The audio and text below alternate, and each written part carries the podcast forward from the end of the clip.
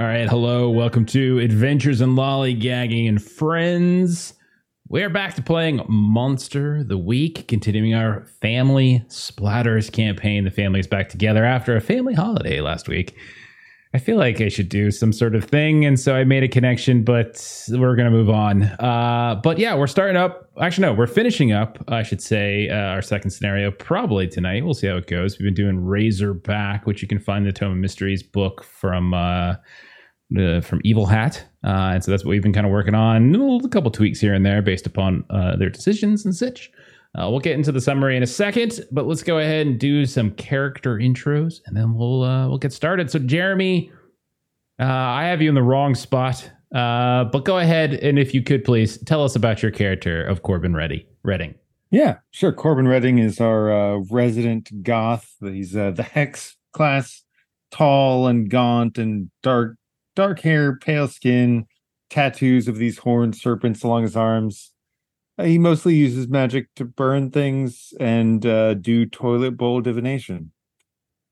It's great. Absolutely, we've had a very interesting toilet bowl divination. Uh, do you remember what happened in that toilet bowl divination? Do you remember? I do. I feel like you've got some sort of sound effect ready for us. Yeah, Something like remember that. like looking, yeah, looking over the stall, and there was a pig sitting on the toilet. It was great. I just remind everybody I spent money on that, so I really want to play that literally as many times as I can to feel that that ninety nine cents or dollar that I spent totally worth it. Totally worth. Uh, let's go back up to the top then to Phil Theodore. Uh, Chuck, tell us about Phil. Hi, everyone. I'm Phil. Just a regular guy, older brother of Donna, and uh, I'm just happy to be here. That's fantastic. Hi, Really? everyone. Really happy to hear that. Super happy that you're here. and uh, very excited that uh, that the uh, that we didn't actually get to. I'm actually very sad that we didn't get to play out the love uh, sequence that likely would have uh, would have would have Yeah. would have happened between you. Yeah. And I think her name was Penelope, the old uh, lady Clement, who Mhm. uh, Yeah, yeah, you tried to sneak up You to. know, I tried. you did. You It did worked. try. Well, Yeah. so she was just dead first. She was definitely dead. Oh, what does that say? She'd rather be brutally murdered by some pig faced man than have a, a night of romance with Phil Theodore. It just sounds like she doesn't have her priorities in order. I probably Really? dodged a bullet on that one. Probably. Probably. Yeah. Uh, next up, uh, speaking of dodging bullets, as you nearly got torn to shreds uh, by a meat factory plant machine, we've got Anton Bankowski. Bert, tell us about Anton. I'm uh, I'm a cousin from the old country who really has a penchant for um, uh, old fashioned, I- I- including uh, you know a, a straw bowler hat and uh, tweed, and uh, I keep forgetting the name of the fabric. was it again? Rayon? No, Polyester? rayon. Polyester. Polyester. Yeah, I really yeah, like polyester, polyester yeah. because you know if I'm going to get engulfed in flame, I want to go quick. Absolutely. I think and uh, all- yeah, I I, I, think uh, that's all I'm a fair. wordsmith. Uh, I got my trusty uh, portable Commodore here that I uh, I write up all of our interesting little things and I and I, I put it out there uh, for various uh, psych, psych, psych, uh, nut house papers. Gotcha. Yeah. Gotcha. The kind you find at the newsstand. Mm-hmm. Mm-hmm. It's really fun I always uh, get to explain to my students that things like The Onion existed before the internet existed. Like, you know, it actually was a newspaper. You could find it in a news. And never mind. They look at me just like I'm old. I'm like, I would. I only read it online, so I don't know what you're talking about. You're old. Shut up. That's what I would say to them. That's You'll find my byline next to such stories as uh, I had Elvis's love child and uh, you know things like that. It's uh, Oh, very nice. Uh, Very nice. great quality work. Excellent. Uh, I'm sure the prose is exquisite. Uh, You got to pay the next next up we've got phil's sister donna uh melissa tell us about donna theodore Uh, yeah. So uh, Donna is the uh, younger sister of Phil.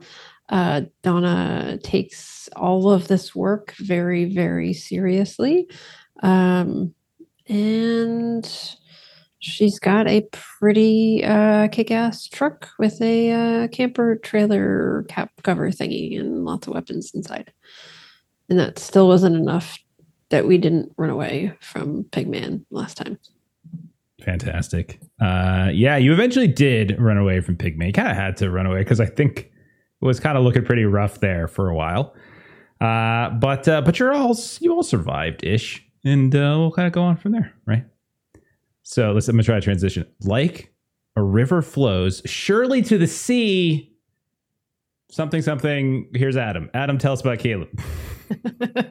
Caleb's just a dude. He's just a, a regular teenage guy, slightly athletic, bit of a jock, little bit, but uh, he he thinks his oldest brother is the coolest person in the world. So he tries to dress like him, but he doesn't understand the difference between a goth, a mod, you know, um, any any of the different like subcultures within the 1980s. So he kind of dresses like them all.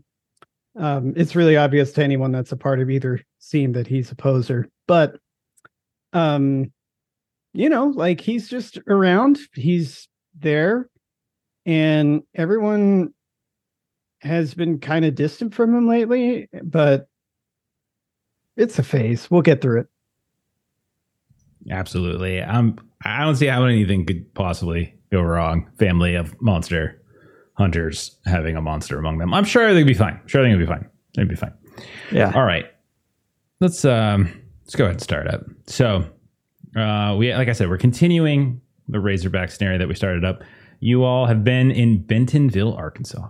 And you were just kind of p- passing through when you stumbled across a situation that involved the murder of a local security guard that had possible connections to the Clement family, which is a group of wealthy folks who've essentially been in some kind of power in the area for several generations.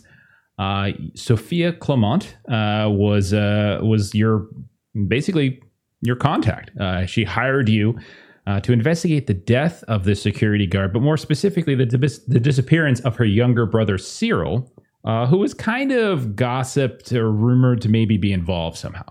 So eventually, uh, you guys did a handful of things in the first session, but eventually, last time around, the investigation brought you to the old Clement meat factory, which has been shut down for about 20 years or so since like there was this terrible string of murders that happened like this this workplace incident where dozens of people were killed and fed uh, to a, uh, a meat grinder. Uh, you all um, you all went went there uh, to see if you can kind of learn anything at the site because that was where the security guard was killed and that's when you discovered the body of Cyril Clement being strung up uh, by a giant man wearing a pig face uh, or a man with a pig face. It's still not entirely clear which.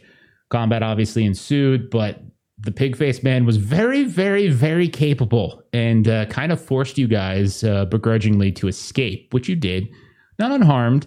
Uh, I think you also your your your vehicles took a little bit of damage, but nothing too terrible. Later that night, you all ventured back to the Clement family uh, home because you wanted to break the news. You had the body of Cyril with you, uh, and you told Sophia and Zachary Clement uh, about what happened to their younger brother. And they also mentioned how their mother once claimed to be part of a coven or something like that. Uh, and she believed that she was as responsible for the Clement family's success as her husband's business acumen uh, allowed them to be so rich and successful.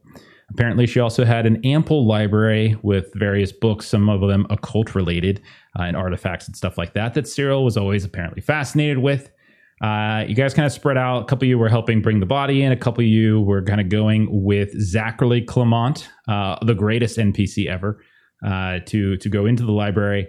And then Phil took it upon himself to sneak upstairs because he wanted to get a look, I guess, at the old folks, Archie in, uh, and Penelope. The Friendly sure- conversation. yeah, just friendly conversation. Failed miserably. Uh, got discovered by Archie. Uh, but the good news was, uh, it was that Archie just uh, just thought you were one of his wife's boys boy toys because they don't really apparently have that kind of relationship anymore. And he just pointed you down the hall to where her bedroom was. Of course, when you got there, you opened the door. You discovered uh, that um, she was she had been brutally murdered and terribly butchered right there in the Clement family mansion.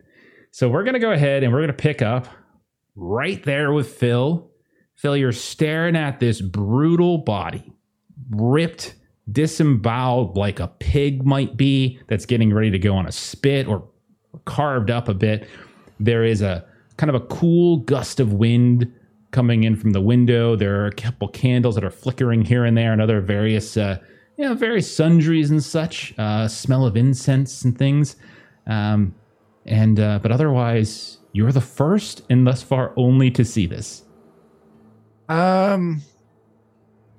So this is a, a delicate situation, um, and I think the appropriate reaction is I will scream out of sheer terror and go running out of the room, down the stairs,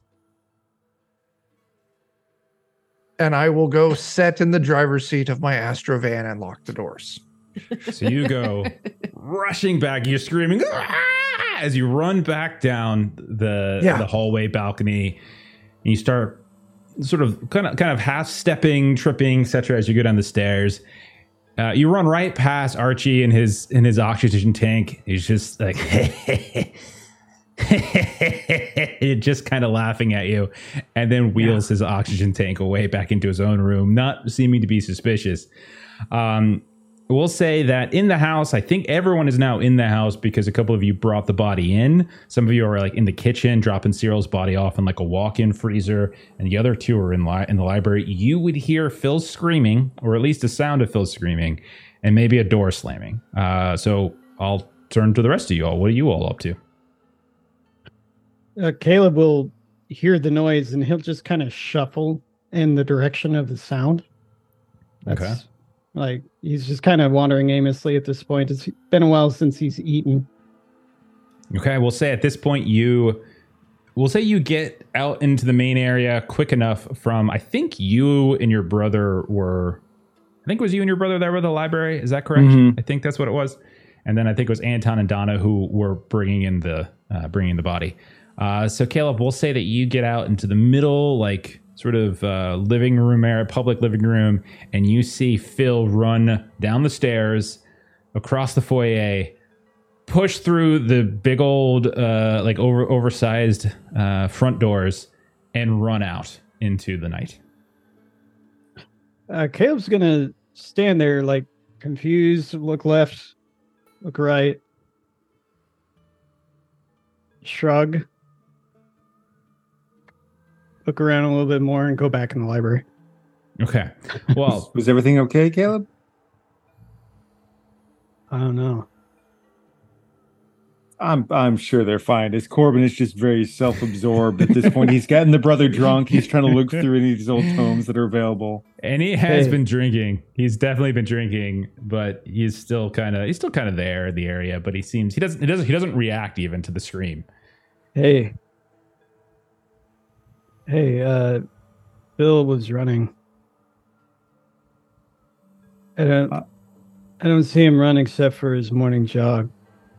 Uh, And you hear you hear Zachary speak up drunkenly. You know, uh, quickness is the essence of war. Oh, well, damn, I must be all about peace then. So just kind of shuffle back and like look over Corbin's shoulder annoyingly, like, what you doing? uh, I tell you what. Do you mind checking on his? Do you mind checking on him? I I, I think I've almost found something useful here. Who? On Phil. Oh, yeah. No, I don't mind. And then very slowly, without any like um urgency, I'm gonna start going towards outside. Okay. So and so running at this point, like you would Donna would be kind of passing by the library and we just sort of shout in, I heard Phil. Did you see him? Yeah. Is he in here? N- no, but uh, Caleb's going to investigate. And if anybody's Yeah. sharp enough to take care of this, it's Caleb. who's And Phil? Donna's gonna look over to Caleb. Uh where where did Phil go? who who Know where he y'all came from? talking about? Who's Phil? And Oh, Oh Is that gosh, one of and Donna's Mama's? just gonna like roll her eyes at like what's happening in this room, and she's gonna go Pouring him Find another her. drink.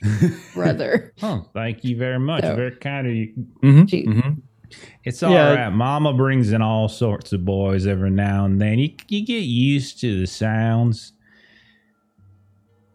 Uh, He leans in Mm. close to Corbin. You can hear, you can smell like like I don't know gin on his on his breath, and he's like, "You don't get used to the sounds." I was lying. okay, and Donna, like, not even with a whole lot of like a lack of rudeness, is gonna step back out and look back toward Anton. Anton's just gonna step forward and say, "So, Mama is where?" And Phil came from where? Oh, mom was upstairs at this time of night. It, I didn't realize she had a suitor uh, It's- I coming think- over. I thought think that's she where he was was coming in from. Stress about Cyril. Uh, But I'll it's off my hat possible. and go upstairs. Donna will run after The Anton. wise warrior avoids the battle. As they leave. and Donna like just the biggest eye roll while she's like following Anton up the stairs. Okay. Uh, so Corbin and Ca- uh, Corlib has remained in the library with Zachary. Caleb has gone out to check on Phil. Phil, you've run out to your vehicle. Anton and Donna, you go upstairs. Couple things. This is all kind of happening at once. Keep it in mind. Phil, you run outside. Go to your car. Yeah. It is a warm night in a way. Uh, hum- the humidity of Arkansas coursing through. There is a fog, you might say, wafting here and there, nonetheless. Uh, you notice as you buckle yourself in or just kind of lock yourself into your car as you Yeah. look out, there's occasional like little gas lanterns here and there, kind of dotted around the entranceway of this mansion, which is certainly up close doesn't look as attractive. Probably from a distance, this might look more attractive. There are shapes moving around out there in the darkness. Uh, just moving around here and there. I don't like that either. Um, nothing is safe. I will start laying on the horn. Horn starts going off, all of which you can hear. Anton, Donna, you guys are up the stairs. You see, uh, you see, like the door to your right is open. You can see another door down to your left in the balcony. That uh, well, actually, there's a couple doors up here, but that's the only one open off to the right. Um, I'll say maybe there is even a little smudge of blood, uh, kind of track that Phil maybe tracked out of the bedroom, um, but you can, can kind of see going back to that door on the right. Uh, and we will say for for moving along, the two of you peek inside, and you see the disemboweled, butchered, like it is like it is a like a pig being gutted and prepared for for cooking. You can see the body of Penelope Clement there in in bed.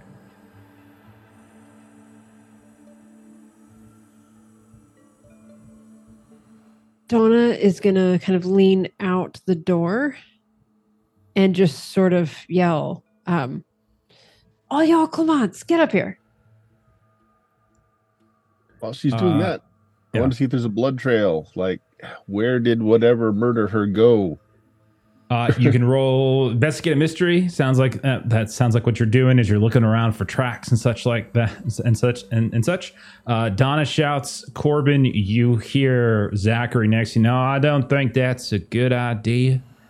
Going upstairs when Mama is getting her fix. She likes to be kept alone. You, you don't want to accidentally see something that you're later gonna have to see at night when you try to sleep. I I've gone from like wanting to ply this man with drink and now I just feel bad for him. I'm gonna I'm gonna take the pitcher that his drink is in, and I'd like to use magic to do something similar to the divination wrote, but just show him an image of like his mom, but like nice and calm, and she's just laying peacefully and like the opposite of what he's implying. So he can just see a magically compelled image of a very normal mother and just hope that he is comforted to sleep because I feel so bad for him. Roll a use magic then, and please fail. I really hope I fail. That would be too fun. Oh, yeah, you'll get experience if you fail. Okay. No. Uh, all right, on a- Oh, 13, easy peasy. Uh, no issues whatsoever. He just kind of looks down there and he seems somewhat calmed. Uh, he, he said, Oh, oh, hey, mama. Look at that. You know, she used to read all the time in that, in this here, Uh-huh. in this here library. Oh, and she's, we'd gather around on the rug and she'd read us little stories here and there. Show, show me one of her favorite books. Yeah, yeah. Show me, Oh, show me her sure, favorite sure. book. S- It was right up, and he kind of pulls down. Looks like this old kind of like book of fairy tales, like folk tales, things like that.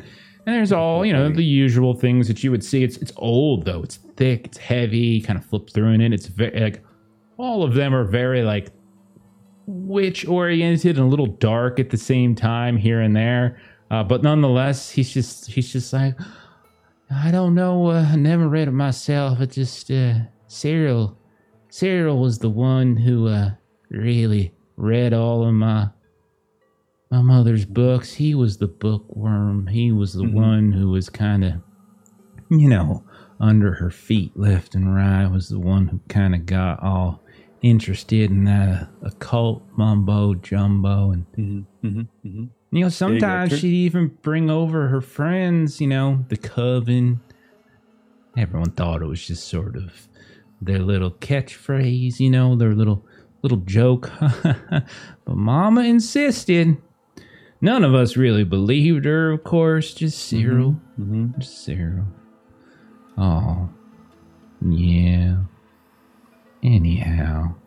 My mama, she's a she's a delightful woman. She's a Yes. yeah. Mm-hmm.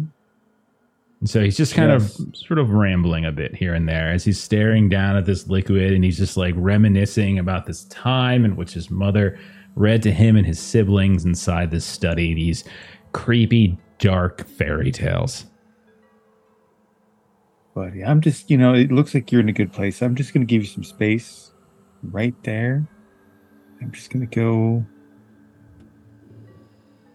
Oh, And he just Oh, says, as you're walking away, he says, build your opponent a golden bridge to retreat across. As the door closes on the library and you leave. At this point, anybody who is anyone who is inside and heard Donna screaming starts running upstairs. Zachary has been kind of cooled and he is now in the library by himself, just thinking. Sophia comes up. Uh, she has sort of been the one in charge. Uh, he, she's the one who hired you all. She comes running up. She sees Anton and Donna. Uh, I'll say, uh, I'll say even Archie comes out. What's this racket about? Y'all need to keep quiet. I'm trying to get my beauty sleep. You think I can run a Fortune 100 company such as ours with only 12 hours rest a night? What is wrong with you? Ugh. Uh, what's, what's wrong is, is that uh, there's a dead Ah, body. ah, you're confusing this for a conversation. Yes, you you are as well. There's a dead body. Open your eyes. My eyes are open, and they definitely don't look open. and so Donna will kind of look to Sophia. Dead body. I'm very much living, young lady. I'm not talking about you. Your wife. Good gracious. Can you do She looks dead, and she's dead to me, but she's very much alive, I can assure you. Oh, good gracious. And so she's just going to like take him and move him to the bed and sit him down. Just Wait. just sit. Just sit. The bed in not the bed, like a chair. Uh, Okay. Yeah. Yeah. Sorry. Get your hands off me. Who do you think you are? Quit manhandling me. Oh, just sit down. Just sit down. And she's going to turn to Sophia. So, when was the last time anyone was in this room? What do you mean? My my mother's been in it for all evening after supper. Did and Donna just sort of looks at her and points to the body. Her uh, her eyes get really wide, and she peers inside the bed. mama, oh mama! And she kind of falls down this time, like to her knee. Oh no! Oh no, mama, mama! And he's just I'll keep it down. Well, you've seen her in fuego. God damn it, I forgot the phrase. What is it? Um, uh, uh, Inquigante de la thank you. That's it, Bert. You seen her, like Anton said, you know, before? He's screaming out, not wanting to listen whatsoever.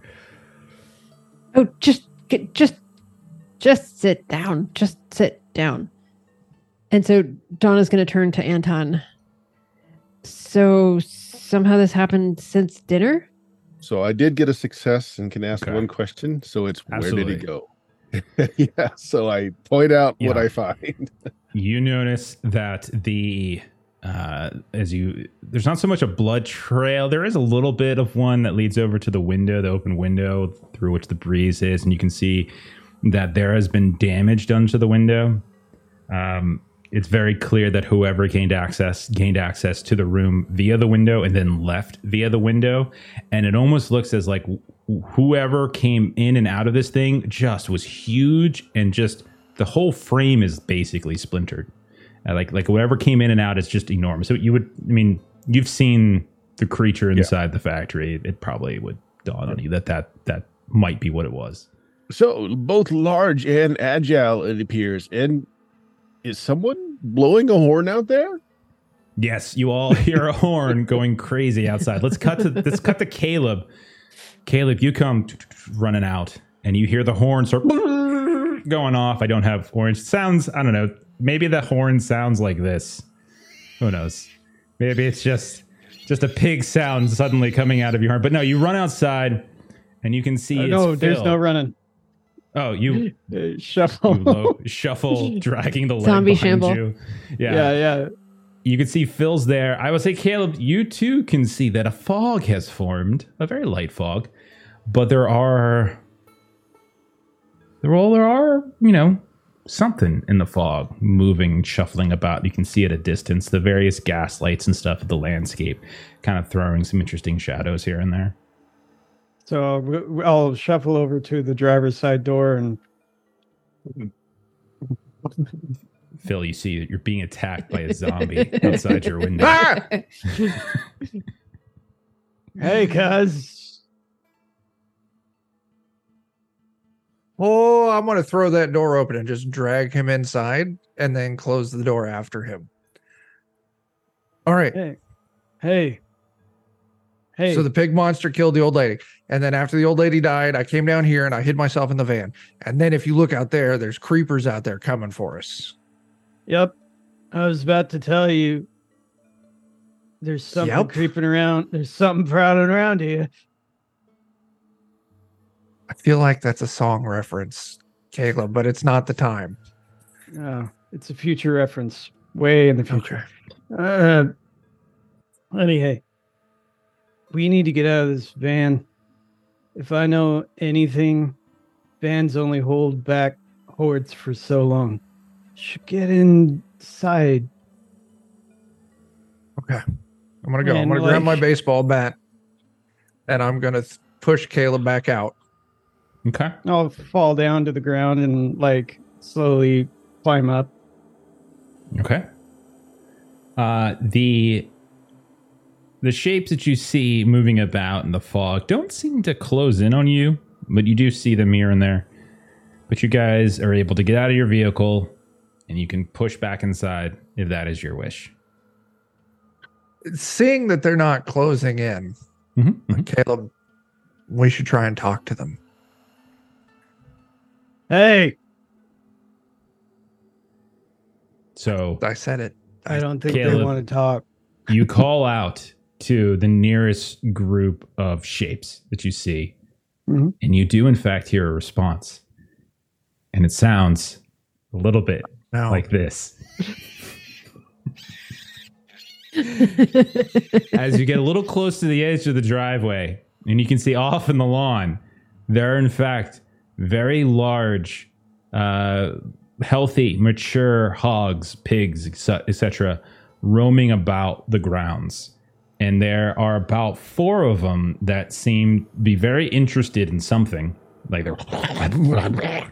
Uh, and when you shout out at them, one of them kind of just looks up and just squeals back at you and then goes back to its work as the fog or the mist sort of wafts back over them. Oh man, I'm hungry. Well, they don't seem very interested in us, which is good. And they seem to be very interested in something over there. It's probably. I don't know. Another body. It's Yeah. food. Yeah. Yeah. You hungry? Yeah. No, but let's go look anyway. All right. All right, so you guys are going to go try and investigate what's going on with them. I guess so. That feels like investigate a mystery. Uh, Yeah. As you guys sneak up, you're trying to get a better look at what they're doing. Uh, so yeah, one of you, I don't care which, can go ahead and roll it. Uh, if somebody You else really wanted to want roll Caleb help to out, do this. Uh, Like I'm willing. I- I'll do it. I will help you. I am pushing you forward bravely. All right. Okay, so, so what happens when you help me? Phil, roll help Yeah. out first. Okay. All right. Yeah. Uh, and how'd Okay. you do on that? Uh, 10, so I get a, they get a plus one. So you got a Yay. one, Caleb, Caleb to gets a plus your one. investigate a mystery roll. All right. So I got a ten. And you guys are rolling rocks tonight. Uh, Yeah. Okay. Uh, so you so on a ten plus, um, let's see. You basically get the answer, or you get to ask one of the questions, and you get a whole two bonus to to sort of hang on to for now. So what what? Obviously, you're just trying to figure out like what is it, and you definitely see that they are not unlike Lady and the Tramp. They are sort of pulling and tearing what looks like these long, almost pasta like tendrils in their mouths, like fighting over here and there. Uh, you don't see a full body, though, on the ground or anything like that. You get the feeling, Caleb, considering what you are, that it looks like they're fighting over an intestine, maybe? Okay. Oh. So that that's um I can't see the full list, but when you get a ten when you get a ten, is it you just give me extra? Uh, you get Oh, a whole two. two. So basically, Um, you can use that bonus uh, Okay. in a bit. Yeah. All right. Yeah, got it, got it. Um so I'm sitting there wondering like they're pretty distracted, but is there any way that I can get a piece of that? Well, you could certainly you can certainly uh, act under pressure if that's what you're sounding like. Describe what it looks like as you try to go snatch a piece of this intestine from these this trio of uh, large hogs. Yeah. Jeremy beat um, me in, in chat. I was about to make the lady in the tramp statement, but yeah, as they're doing the the lady in the tramp thing, like when it's taught, that's when I'm Mhm. just gonna right in the center so that Just it stab all it right in the middle. separates and everybody gets something. Okay.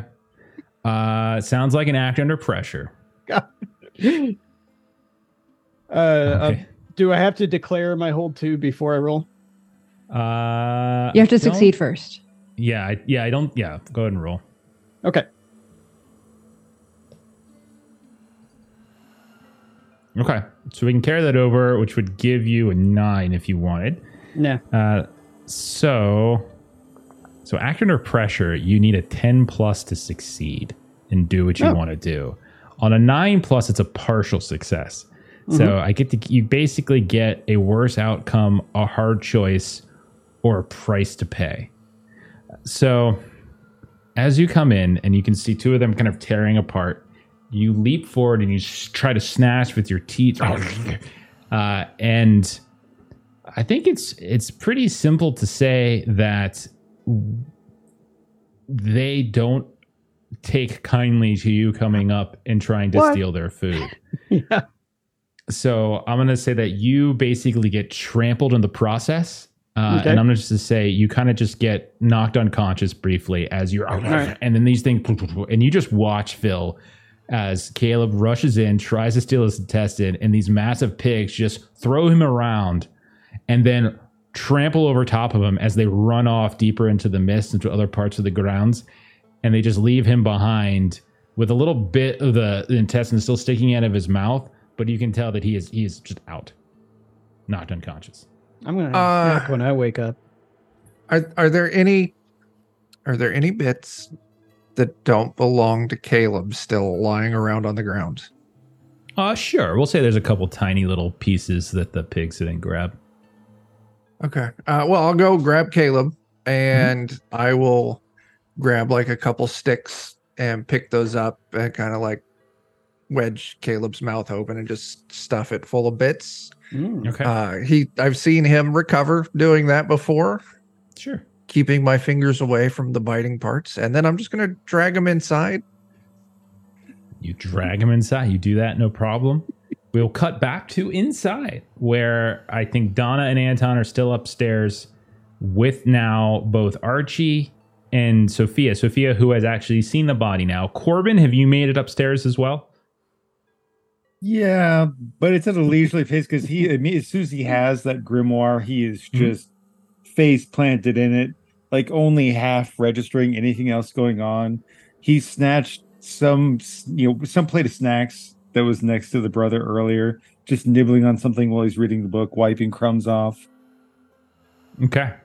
Um, since you're reading so much, you can roll investigate a mystery as you start flipping through this big book of. You realize, by the way, I think you can go ahead and roll that. One of the things you obviously realize this is not a giant book of fairy tales. This seems to be more of like a historical codex that she just sort of playfully kind of created on the fly into these fairy tales. And so it seems more like this historical track of like generations of witches. It's like the true crime of fairy tales. Ah, Okay. I So- completely fail my roll. Corbin does not Okay. like true crime novels.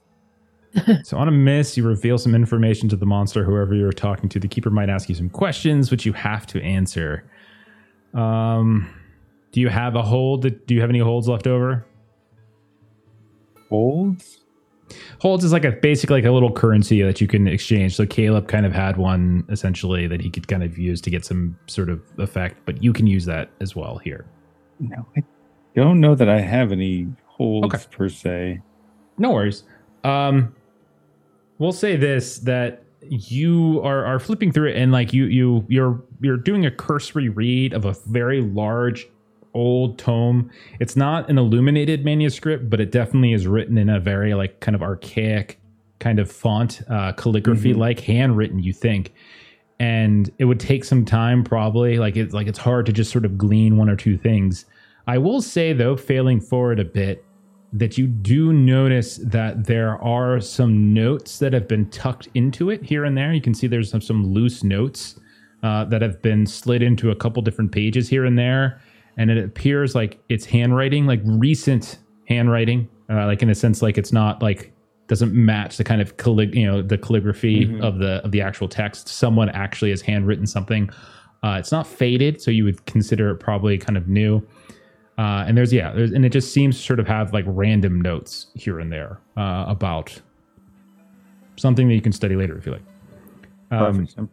Maybe right around the time I notice that, then I'll see the body and then turn around and run.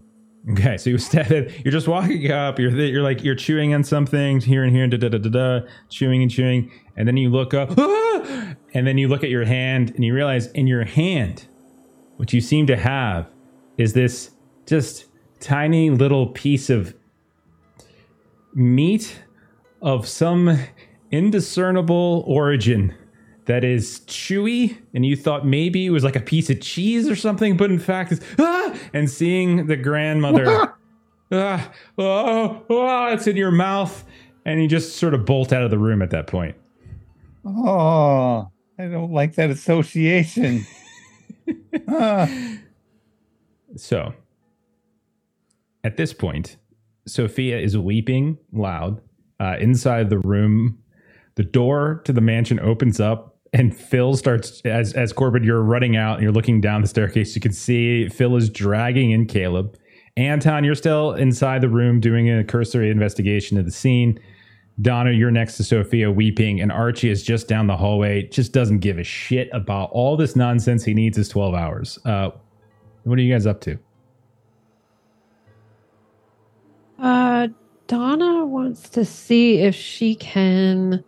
Uh, this is probably going to go horribly because she's got a negative one for charm, but she's going to work real hard to try to like will uh, Sophia to focus Mhm.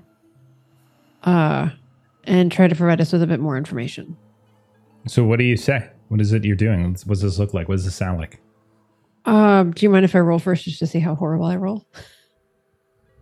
Uh, well, I'm not Um, even sure what you're trying to roll. Like, uh, like you haven't Oh. necessarily whatever you've done hasn't Sorry, necessarily was- aligned with a particular move yet. So, Oh, okay. Just- Sorry, I was thinking sort of in like a manipulate. Like I'm kind of just like, look, yes, this is a very. She's got minus one charm. Uh, yes, this is a very uh, upsetting scene. Uh, but we're here to try to solve this. Figure out what happened to your brother. We figured out what happened to your brother. Now something has happened to your mother, so we need information. You can deal later. In particular, is there anything obvious missing out of her room? uh, she, we'll say, I'll say since since with Anton's little assist, Anton roll roll a help out uh, as you're trying to help Don out here. Uh, and then uh, if you're successful at that, Donna might get a little God, bonus. no. oh goodness! Oh, with snake no. eyes, definitely not. Um, Wow. okay, on a miss, you expose yourself to trouble or danger without helping, I slip on Uh, a rope of intestine and and you just kind of fall back onto the bed, disturbing the crime scene. Uh, I, in a I really- fall right into the body. It's like, oh, dear God. Uh, Donna, go ahead and roll your manipulate someone. And I'll say the trouble or danger, we're going to carry it over to a minus one, as this is really not only is she like really upset, like at what's happening now, Anton has just horrifically fallen on her dear departed mother. So she I'm sorry, be I, I seem to be wearing your mother like a skin suit. Uh, my my apologies. What you? Oh, get off my mama! Oh my goodness, I, this can't be happening. Not this first Cyril, now my mama. Go ahead, Donna. How'd you do? Uh, yeah, so I rolled an 11. Minus one would be a 10. Um, So for a normal person, uh, they'll do it. Um, Okay. Um, but they may need a little bit more. As she turns to you, and she's you know eyes are are, are wet with tears, uh, cheeks just just raining down, and she looks at you. what is it you want to know? I well, I don't understand. This is horrific. This is no. Oh my god! What? What do you want to know? Cyril didn't do this. He's dead in a freezer downstairs.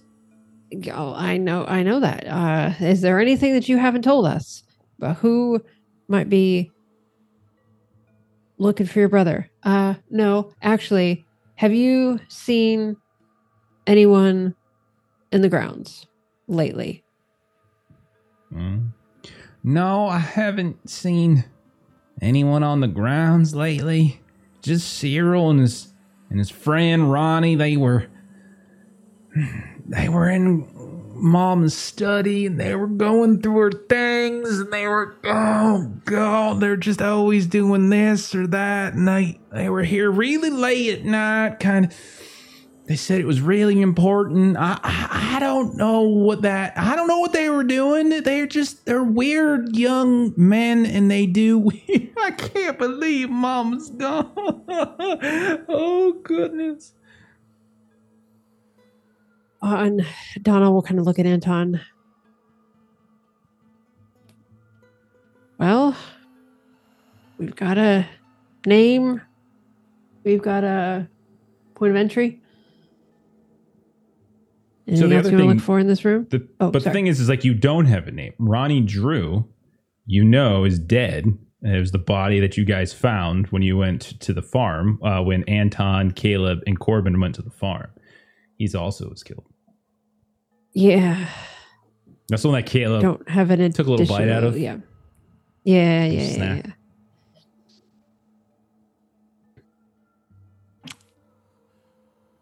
Okay. Um, and Donna, with her sort of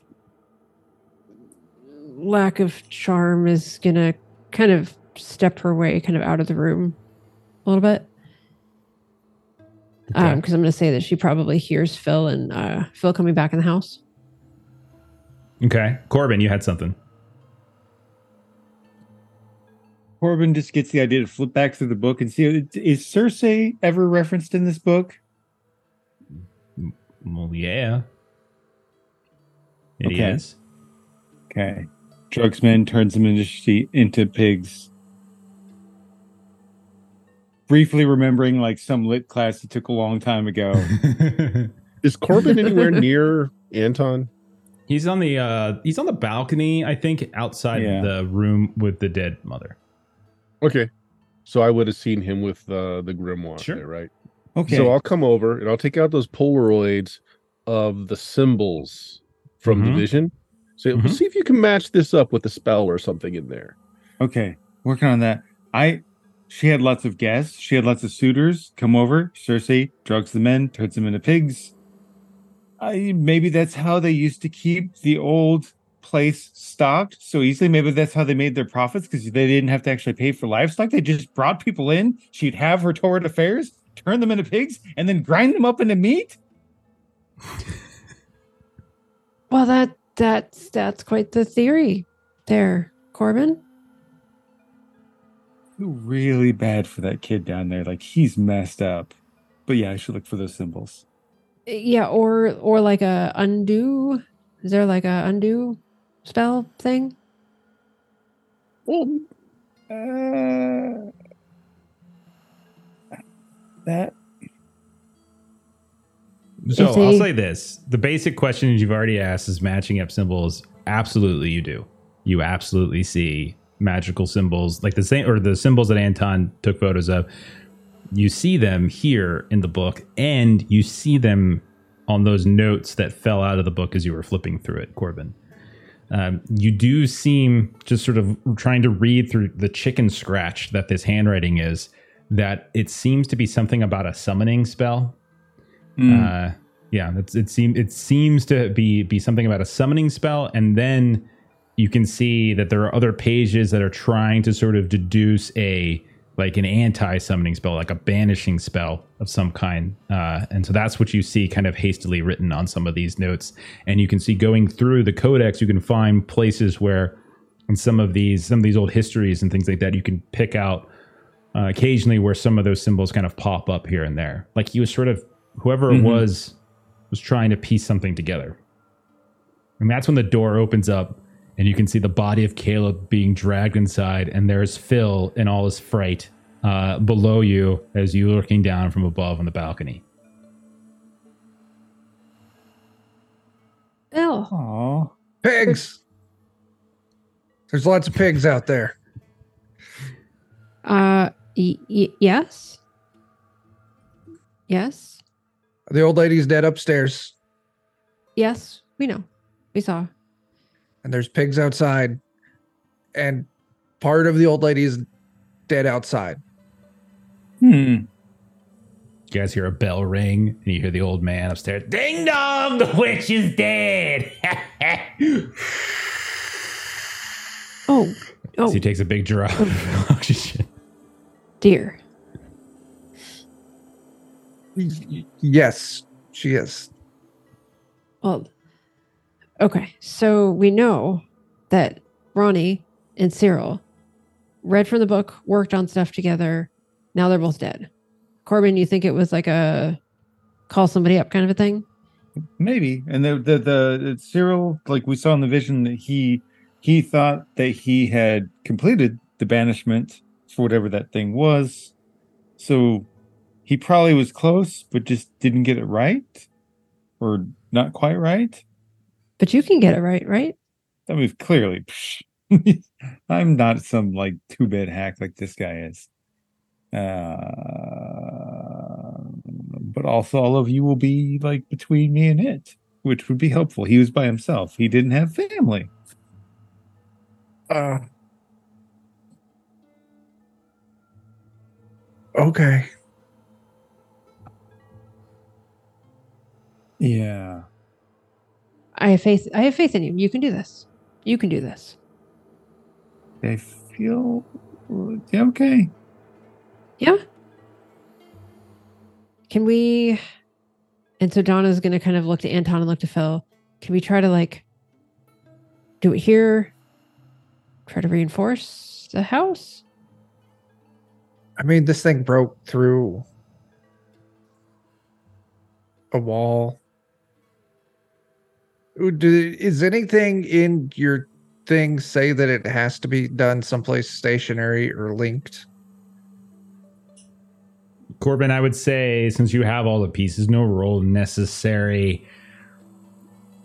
What you can glean if you if you're given a few minutes to sort of look through the notes, and if you even show these notes to to Sophia or to Archie or downstairs mm-hmm. to Zach Zachary, it is in fact Cyril's handwriting. You're sure of it, and from what you can glean, he was trying to summon the creature uh, and in, do- in doing so, you basically at, his, at the site of his death. And so the where the creature were Razorback, his he died as as Phil and Donna had learned. He died literally by feeding himself to the meat grinder after first feeding like twenty something people at the factory into the meat grinder, and somehow his like mask survived that. And so the the plan seemed that you can tell is that he was using that site to summon. So the summoning has to happen there the banishing has to happen there there is like this whole ritual for drawing out the proper sigils the proper, proper symbols and sort of a, uh, a a ritual circle and it's possible that maybe he did one part of that correct or maybe he did another part of it incorrect that kind of thing um, it certainly seems like the banishing side of this equation like you look at those notes are way more hastily taken than the summoning, which seems more methodical. Like he took a lot more time to figure that out, and then you probably glean that maybe something went wrong, and um, he rushed to try to figure out a way to stop what he had screwed up. Okay. Yeah.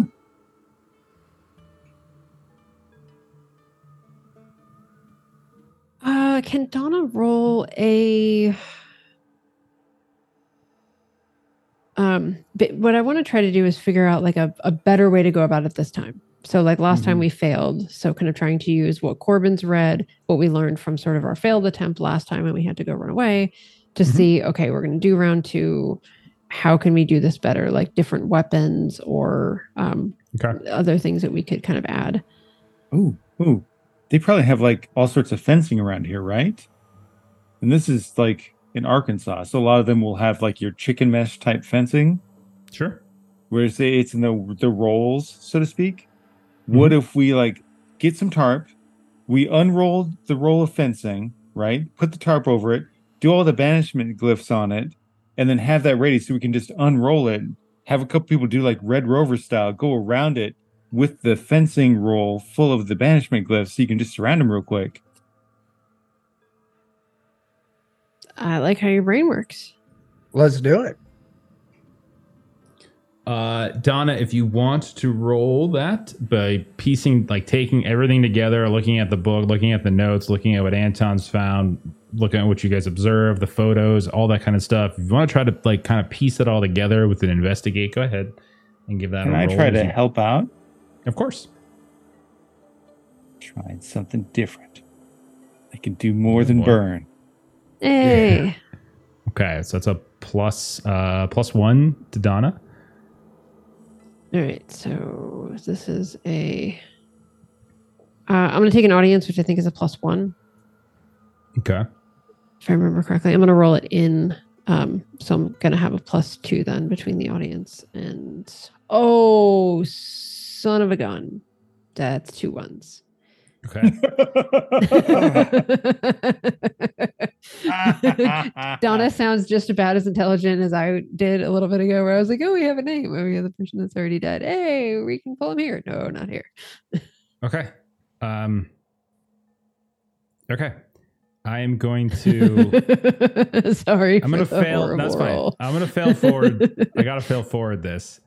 Uh, but I'm going to remember this for later. But I'm gonna fail forward and say that while Cor- Corbin's plan sounds mostly okay, but it does also seem like that was also in the notes for Cyril, like they were he was planning something similar.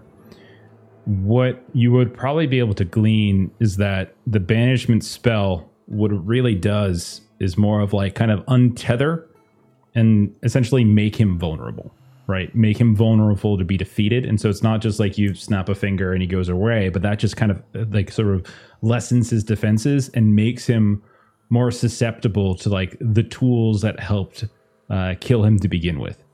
Uh, so effectively, like you can, you're kind of gleaning a weakness here that that he that this whole banishment spell essentially makes him vulnerable, and then the tools of the slaughterhouse specifically are the things that could actually kill him once that tether is broken. That's Yeah, it's very like good we- knowledge. We've got a couple of chains or whatever that had gotten Yeah. broken off before, Yeah. or the hooks So- or whatnot. Here's an idea. Mm-hmm.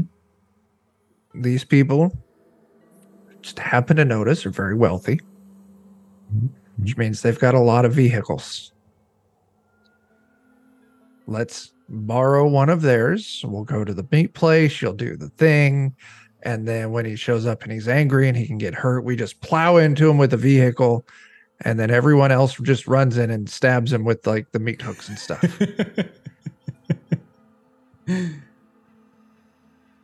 That sounds like a good addition to the plan, there, brother. I know where there's a young man who's very drunk, and I could probably take the keys off of him. I'm a good person. just just tell him that he's out of gin and you're gonna run to the store and get more. Who's smart, Phil? I'm never going to say that again. Yeah, but I know you're gonna be thinking it. Like it's out there. You like me. It's fine. So yeah, That's the Okay. plan. hey buddy, yeah, I see that. I, I see that's going real low, guy. I'm gonna go, gonna go make a gin run real quick. I'm just gonna borrow these. I'll make a gin run for you. Oh, that's No, that's very kind of you, my friend. Mhm. That's very kind of you. Warriors who drink gin sure know how to win. Yes. True. One thing I want you to remember. That's right. You're too legit. Too legit. Puts them together, goes to bow, and his momentum carries him forward. He just smashes to the ground inside the library. I'll make sure to turn him on his side so he doesn't choke on his own vomit. You turn him on his side and you grab his car keys. Okay. All right. I love So- this guy. He's such a good, he's such a good NPC. I love him so much. okay, so so we'll say around this time, Caleb, you can come back to consciousness. Anton, have you been doing any other investigative uh, things while this conversation has been going on?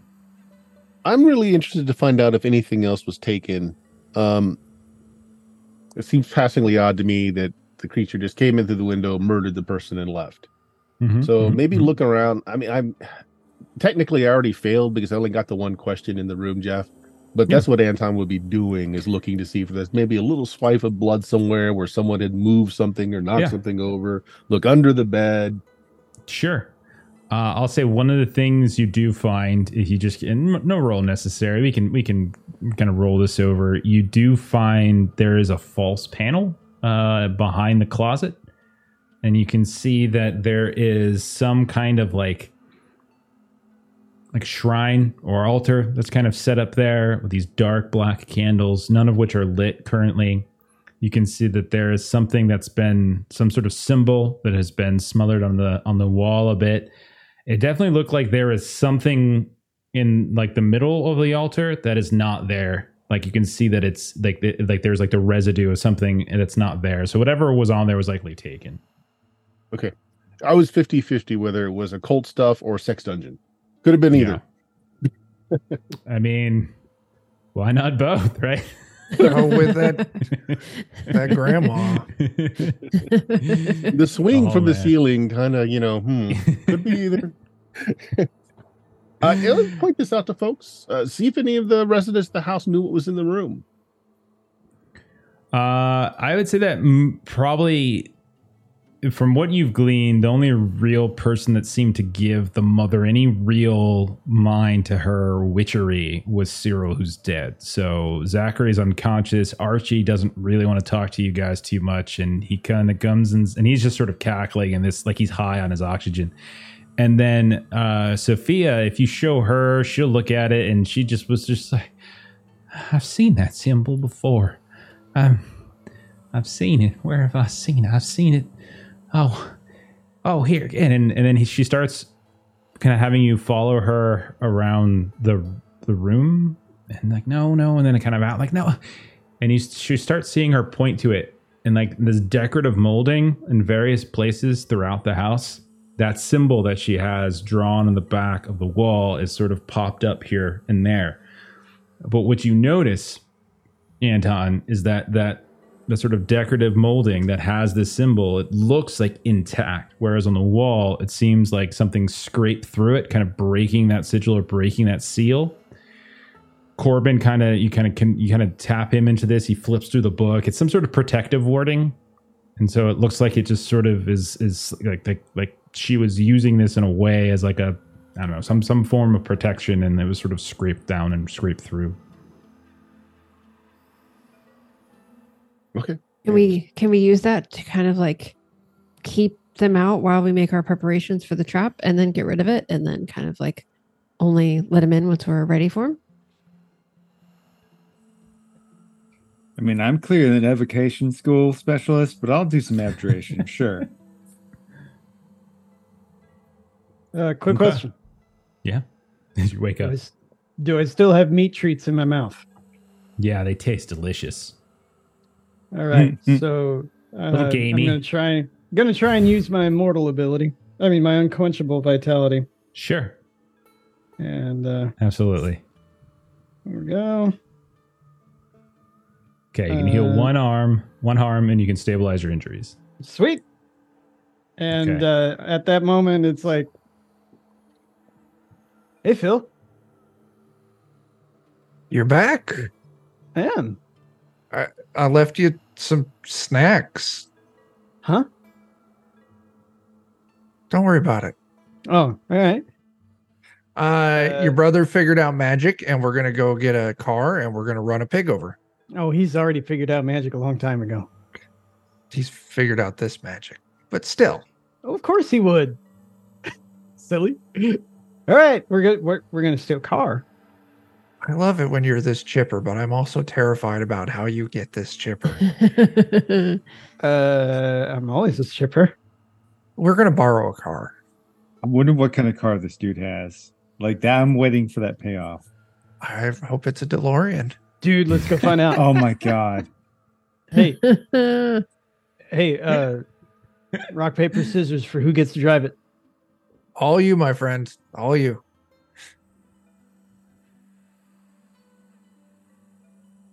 Guys go and you find the garage. And you can see that there are, you were not wrong. There are uh, several vehicles of different kinds, very elegant town cars. There's a Rolls.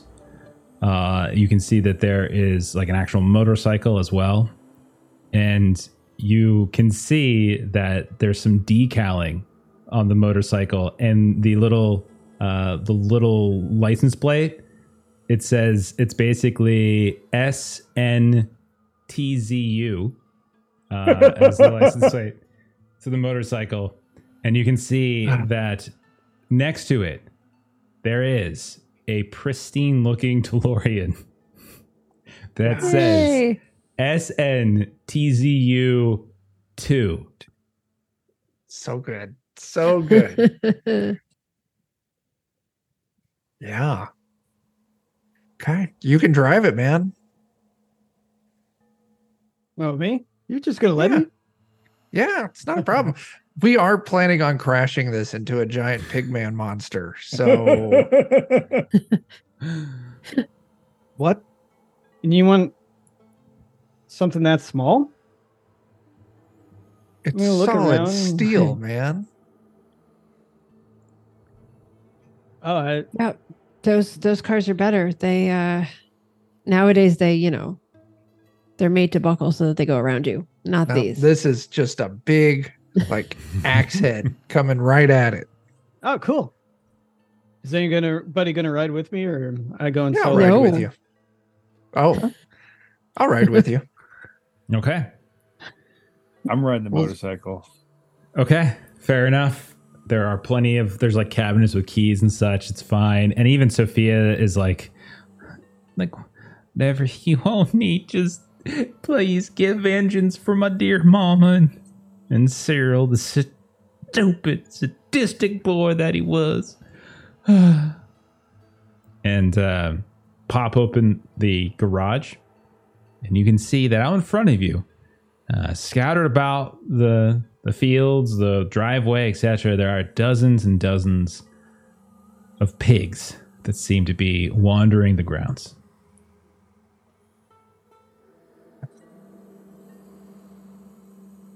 Do they pay us mind as we Yeah. drive? No, they're just around? wandering. They're just chilling here and there. Some are eating, Mm. some are sleeping, some are just moseying around. Donna will stare them down the whole time we're driving by, but not aim for any of them if they seem to ignore us. Yeah, they get in the way a bunch. They don't like attack the car or anything like that, but they get in the way a bunch and they don't really like to move. So you kind of like nudge them a little bit and then they squeal off or you honk the horn and they f- get really frightened and they scatter here and there. But they're big honking suckers. Like they're really big and you can see their faces are just sort of covered with blood like they've recently eaten something. Um, each one of their eyes, you can tell they all have like this very kind of very human looking eyes, like sad, uh, sad eyes uh, as if uh, as if they don't even really look like pig eyes anymore. They just look like human eyes uh, every time you look at them. Donna's going to turn to maybe Anton or somebody else who's in the vehicle. Should we be shooting those things? Pull out my gun, and it's like, you've seen me shoot this thing lately, haven't you? I, if you're asking, Yeah, no, that's it. That, oh you you make a fair point. I'll hop on the motorcycle, just kind of ride a perimeter around the hogs, Okay. holding onto the, and then just do the gout of flame. That this is the the burning spell, and just kind of do the burning hand spell, driving the motorcycle in a circle around them, with the other palm extended to just burn them. Are you just so because to- that sounds. Are you trying to harm them? Are you trying to harm them, or are you trying to I- just like herd them out of the way? Do we sincerely want to like actually put them out of their misery, Donna? Well, there's one, one or two options. Either they're going to get better when we uh, take care of the other one, or they're not going to get better, and then we're going to try to be killing that one, and then all of them are going to come at the same time. We're going to have to be, deal with the big one and all the little ones. Uh, I mean, I'm clearly not the moral compass of this party. So, like, if if somebody says, "Hey, let's kill him now and put him out of their misery," I'm here for it. Hey, dare you? What? I dare you to do it. Okay. Listen, All right. guys, Gonna tr- I try would to help. thin the herd so they don't chase us later. Okay. Yeah. Okay. Uh, so this sounds like you're rolling, not kick some ass for you. You're specifically rolling your magic spell here as you're Mhm. trying to go around and you're trying to herd them. There are dozens and dozens. They are huge. They are probably a couple hundred pounds, uh, or 150, 250 pounds, something like that. They're very, very big. Faces covered. And so you're trying to essentially scorch them uh, Mhm. while also riding a uh, a, Yes. a hog, so to speak. Uh, Yep. Okay, Yep, yep. This is There hot was. hog on hog action. this is hot hog. That's what people tune in Yep. to lollygaggers for is hot hog on hog action. Because the nice thing about the the burn everything ability is I can make it an area effect instead Sure. of ignore armor. Okay, Yeah, man. If you get them all, you go whole hog. That's Okay. yes, thank you. You knew exactly where I was going. Go ahead and uh, I'm going to say go ahead and do that, but take a minus one as you're trying to do this while also uh, hold dry, you know, riding the motorcycle as well. So yeah, like you're kind yeah, of, of course. you know, yeah. Yeah. Oh god. I don't know how to drive a motorcycle. What am I doing? That is a Oh my really- gosh. He rolled a, he rolled a six. Oh No. goodness. Oh, let's see. That's just great. Here's this, there was no need to do this at all. no. And yes, just- there was. It was hilarious. Okay. Uh, so on a miss, you lose control of the magic. Uh, and it basically never it never ends well. So here's what we're gonna say. This is what happens as you start rounding them up. You're you know riding around. You're hurting them. A little bit of little bit of fire here and there to kind of just nudge them to the center. You're kind of herding them around maybe this section of the lawn so that clears the driveway.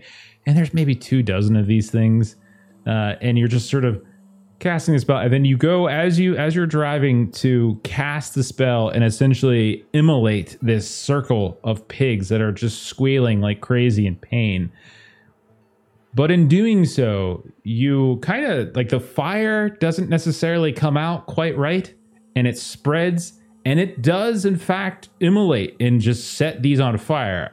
Some of them get caught up in it and just immediately die. Others just run off into the night no longer to be seen. But you also kind of catch yourself on fire and you can see the fire just kind of snakes down and it kind of gets on the motorcycle as well. And then there's just this moment where the motorcycle appears to be on fire and corbin the, the gas tank just goes and you can you all watch as corbin kind of goes ass over tea kettle and gets thrown like a comet through the night onto the uh, onto the lawn somewhere and the the motorcycle flops down beside. Uh, I'll say let's go ahead and take a take a point of harm Yeah. uh, as the as the motorcycle explodes. But you do probably kill, I would say, three quarters of them or so. Uh, That's maybe a handful sneak off into the night. That's perfect. Because bad luck charm would keep me from directly hurting myself, but setting Okay. the bike on fire, totally. Yeah. Perfect. And so Okay. Donna driving the pickup will kind of circle around and just kind of like it, this looks very cool how she just kind of spins so that like the bed of the truck is right there. So all you have to do is like kind of get up and just kind of like slide yourself in the oh. Dare That was- me. I'll dare you to do something next time, Caleb. Got a little me. flame in his hair. fire as he comes out. I'm gonna, I'm gonna The whole lawn's on fire. another the whole lawn is completely on fire. Distant smell sounds of squealing. The smell of barbecue is kind of just like wafting through the air. All right. And with that, That- you that- guys that was one way to do it. Corbin, that was one way to do it. Yeah, that looks so cool. It, it felt cool until the nearly dying part. with that, you Isn't guys that how our dares always work out, though? with that, you guys leave the mansion.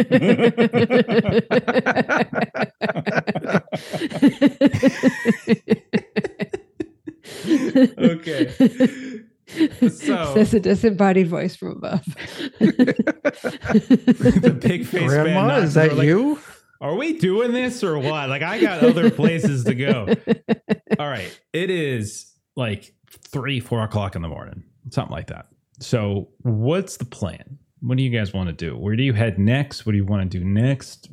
Uh, we're going to the place where we've got to do the thing. So we're gonna go. We're gonna go back to where he died because that's the place to either call him or send him away.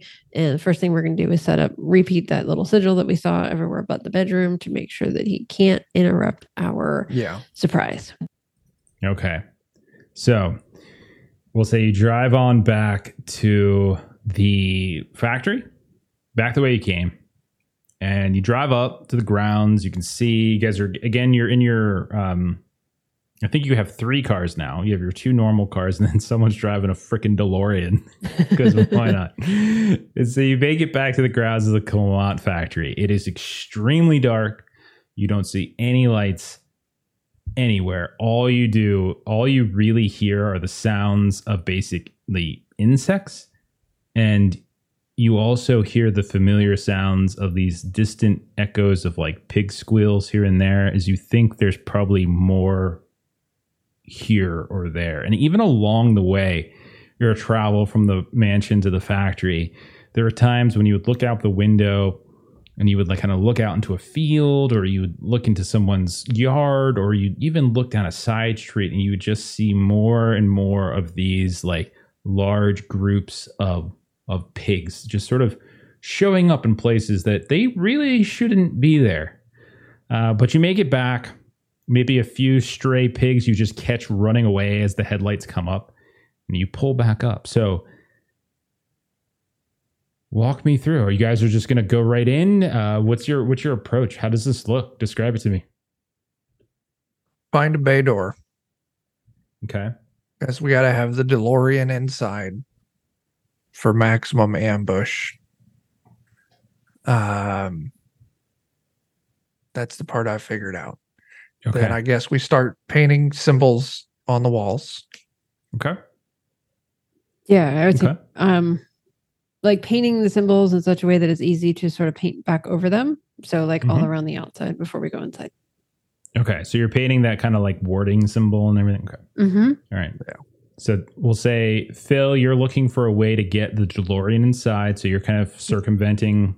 You're moving around the factory, looking for like a bay, like a, a way that you can kind of get something like like cargo load, factory loading. That okay. Donna, you start. We'll assume you picked up paint and stuff like that uh, before you left the grounds. I'm sure they had some at the mansion that you can start doing some of this. Absolutely. Uh, what are the rest of you doing? What does it look like as you guys arrive? Uh, Caleb's just going to drive the car um, wherever Phil tells him to go, and he's going to so- wait. So we'll say Phil is slowly with headlights on, presumingly to give Phil some some sight, just kind of trailing Phil as you guys go around uh, the the factory site. Now it's overgrown; it's not like clear parking lot anymore. Like you're, you're it's bumpy here and there, but not to the point where it's really going to cause any major trouble as you leave like that little sandy ground. What about uh, Corbin and Anton? What are the two of you doing as we first approach? Is, is there actually a security guard or anyone like a security pillbox or anything around? No, normally what would happen is a security guard would come and visit, do just do a walkthrough, and then leave until he was killed by the pig guy and gutted on the grounds, setting off this adventure. So they haven't replaced him yet. they have not replaced him. yet. so that job's Could have offered the next guy like a whole 50 cents more an hour to compensate for the last guy being gutted on the premises, you know.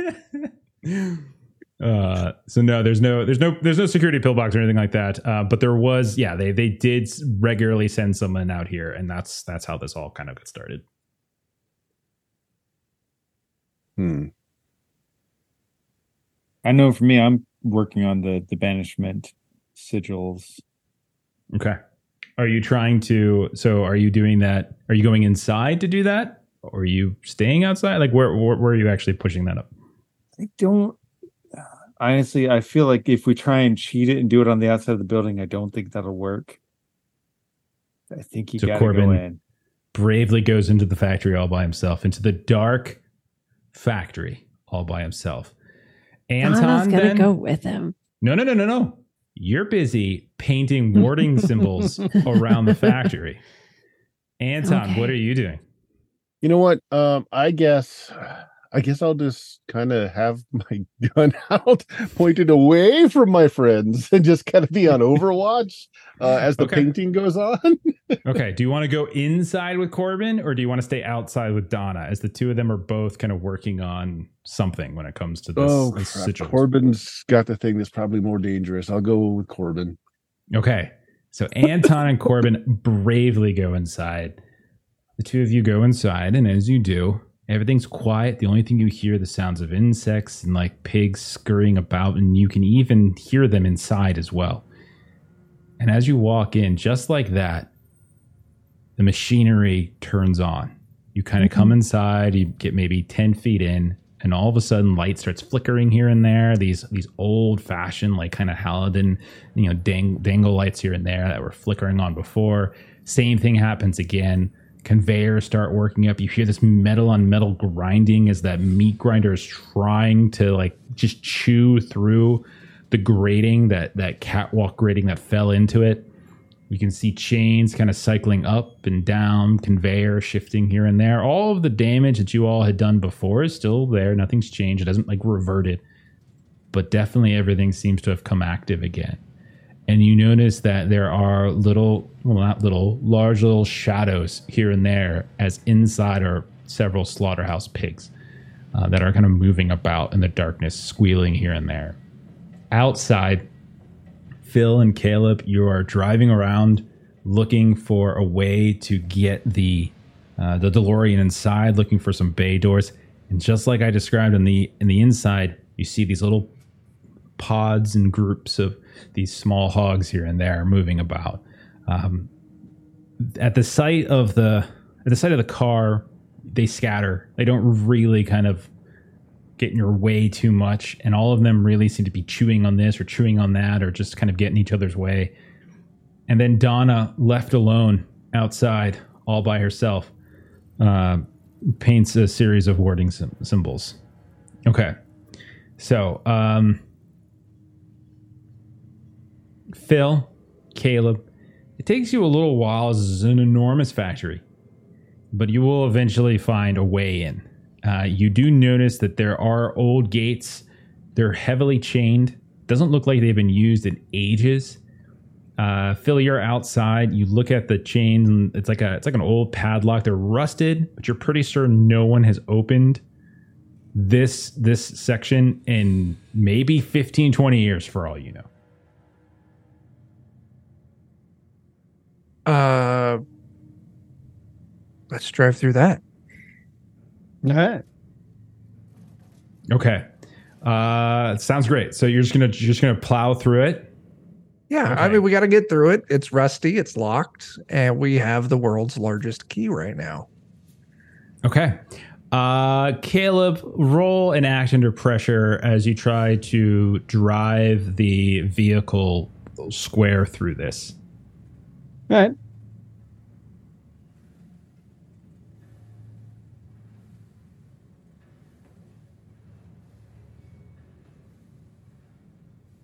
Got an 11. It's one ladder. Nice. 11. 11. Okay, so you roll 11, you manage to plow right through. The doors rip open, the chains tear apart, they fall down to the ground, and you see yourself staring directly at the backside of this whole kind of conveyor system. You can see that you're on the far side of probably the same room that you were in earlier, and Corbin's on the other side. You presume but you can't necessarily see him. But you can see at this point that the lights have already kind of flickering on here and there, and you can also see that the machinery is once more working.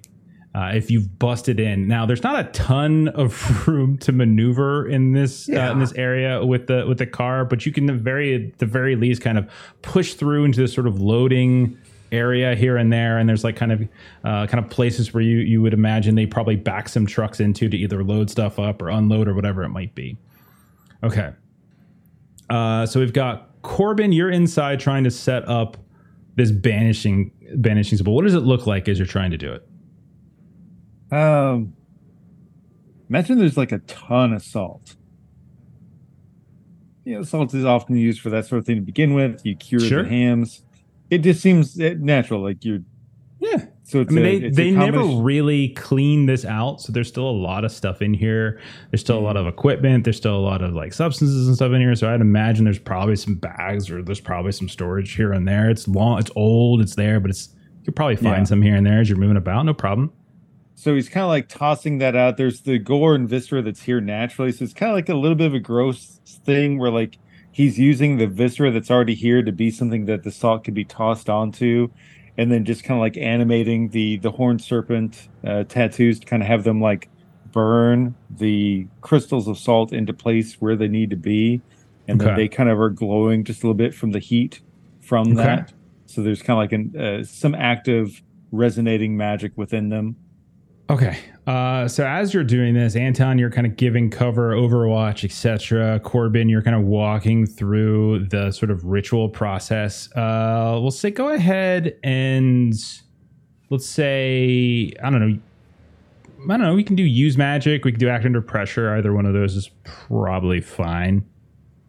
I would lean towards use magic. I'm Yeah, definitely yeah, go better at that.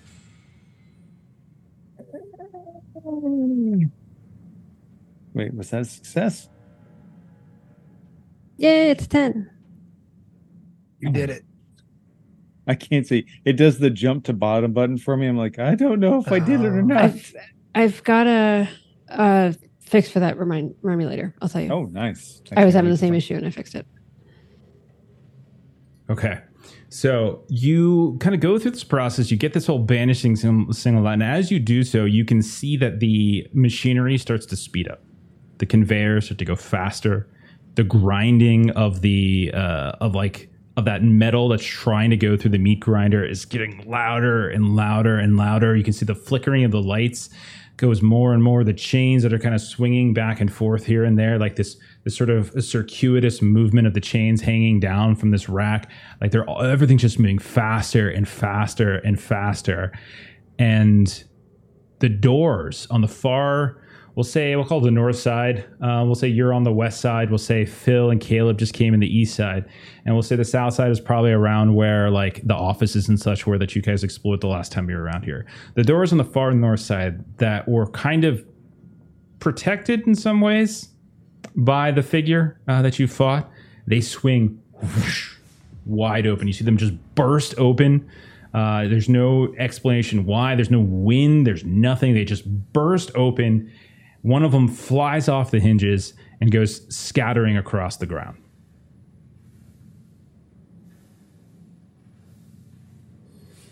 That's exactly how I meant for that to go. Amazing.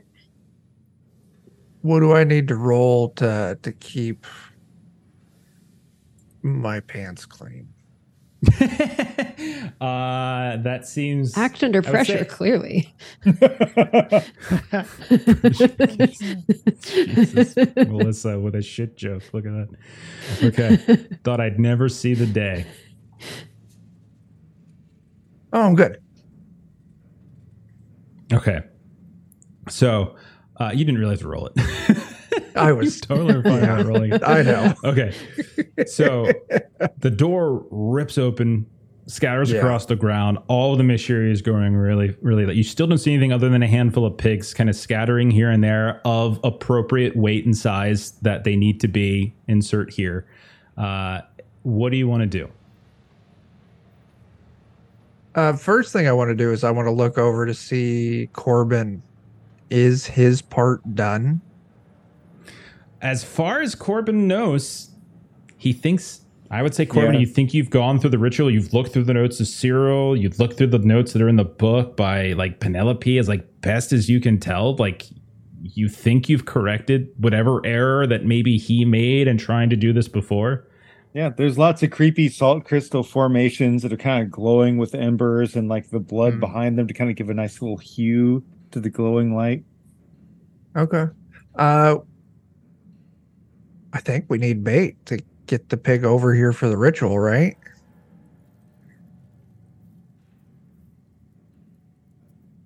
Bait. Yeah, that's what Probably. he said. Okay. I take Wait. my shoes off and Oh, I run dang it. over there. I need to stay here. Caleb, you're Caleb, you're in the car. I think. I think you're in the DeLorean still. Okay. I'm just talking Phil, to myself. do you just camera cuts inside It's just Caleb talking to himself. Phil, you run barefoot over towards the um, over towards the the entranceway. Uh, Anton, you're still covering Corbin as best you can. And Donna, we'll say at this point you probably finished your wards. Um, go ahead, uh, roll act under pressure to see if you accurately painted some of these words correctly there, Donna.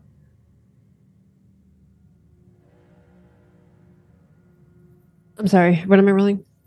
Uh, act under pressure as uh, you were kind of painting outside all Oh, yeah, by yeah, yeah. yourself while there were Yeah, yeah, random yeah, yeah. squeals and you heard the sounds of the machinery kicking, et cetera, et cetera.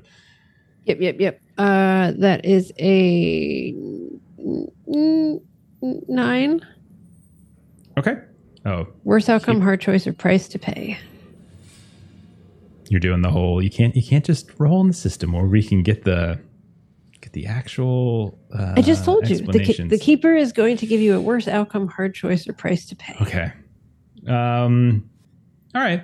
Uh, I will say, as best you can tell, uh, as best as you think that you are trying, you think you've covered the entirety, or at least spaced some of the words on the outside uh, of the uh, the factory. You interspersed them as best you could, uh, thinking that you might, you probably have covered the entire grounds. You think you've made a good kind of a good, a good kind of uh, barrier so that if like him trying to leave or something like that it would be very difficult. You don't think there is any secret ways out that you might have missed.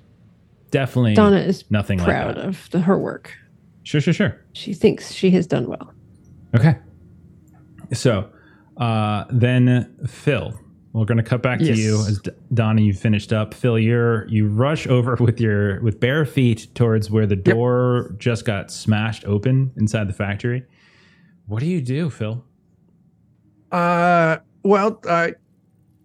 It may seem arbitrary, but I took the shoes off. That way, there's maximum slapping noises on this concrete as I run over there.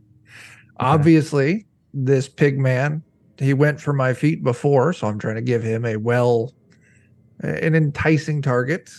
okay Uh, I run over there um, and I yell out, uh, I just yell out insults. Hey, Mr. Pigman, the Reddings send their regards, and that old lady says you weren't that good. Just trying to draw this pig thing this direction. Offend its ego. Yeah. Uh, Two pump chump. Phil, make a manipulate someone test Yeah. as you try to see if you can taunt them out. Oh God. Okay. Yeah. Okay. Uh, Okay, okay. that's It's an eight. eight. Yeah. Uh, so they do it, but only if you do something for them right now to show them you mean it. If you ask too much, they'll tell you what, if anything, it would take for them to do it. Here's what I'll say: is as you Yeah. taunt, you hear this sort of like dull, distant squeal from deep down whatever dark hallway you're now looking at, where the door is ripped off. You can Yeah. see that on the sides of the walls are all sorts of strange occult symbols and things like that. And you can see that there's like a flickering light in the hallway. And at the far end of the hallway, all you really see is just like this mass of like of like meat, just like this stack of nasty rancid meat, like a good 25 feet or so down this hallway. And Okay. you get the sense that you might need to get a little closer to really lure them out. You might need to actually go down the hallway a bit. you know, um, we got to get the job done. You all hear the slapping of feet as I run down this hallway, now with echo. Okay. So you're running down down the uh, down the hallway. You get about halfway through, your feet start to slip a bit as like Oh no. you can see on the ground it's just blood like everywhere. Just all over the place and you're kind of slip and you're sliding Yeah. and you're like you're taunting, you're taunting, you're taunting, and then you see that big pile of meat stir and just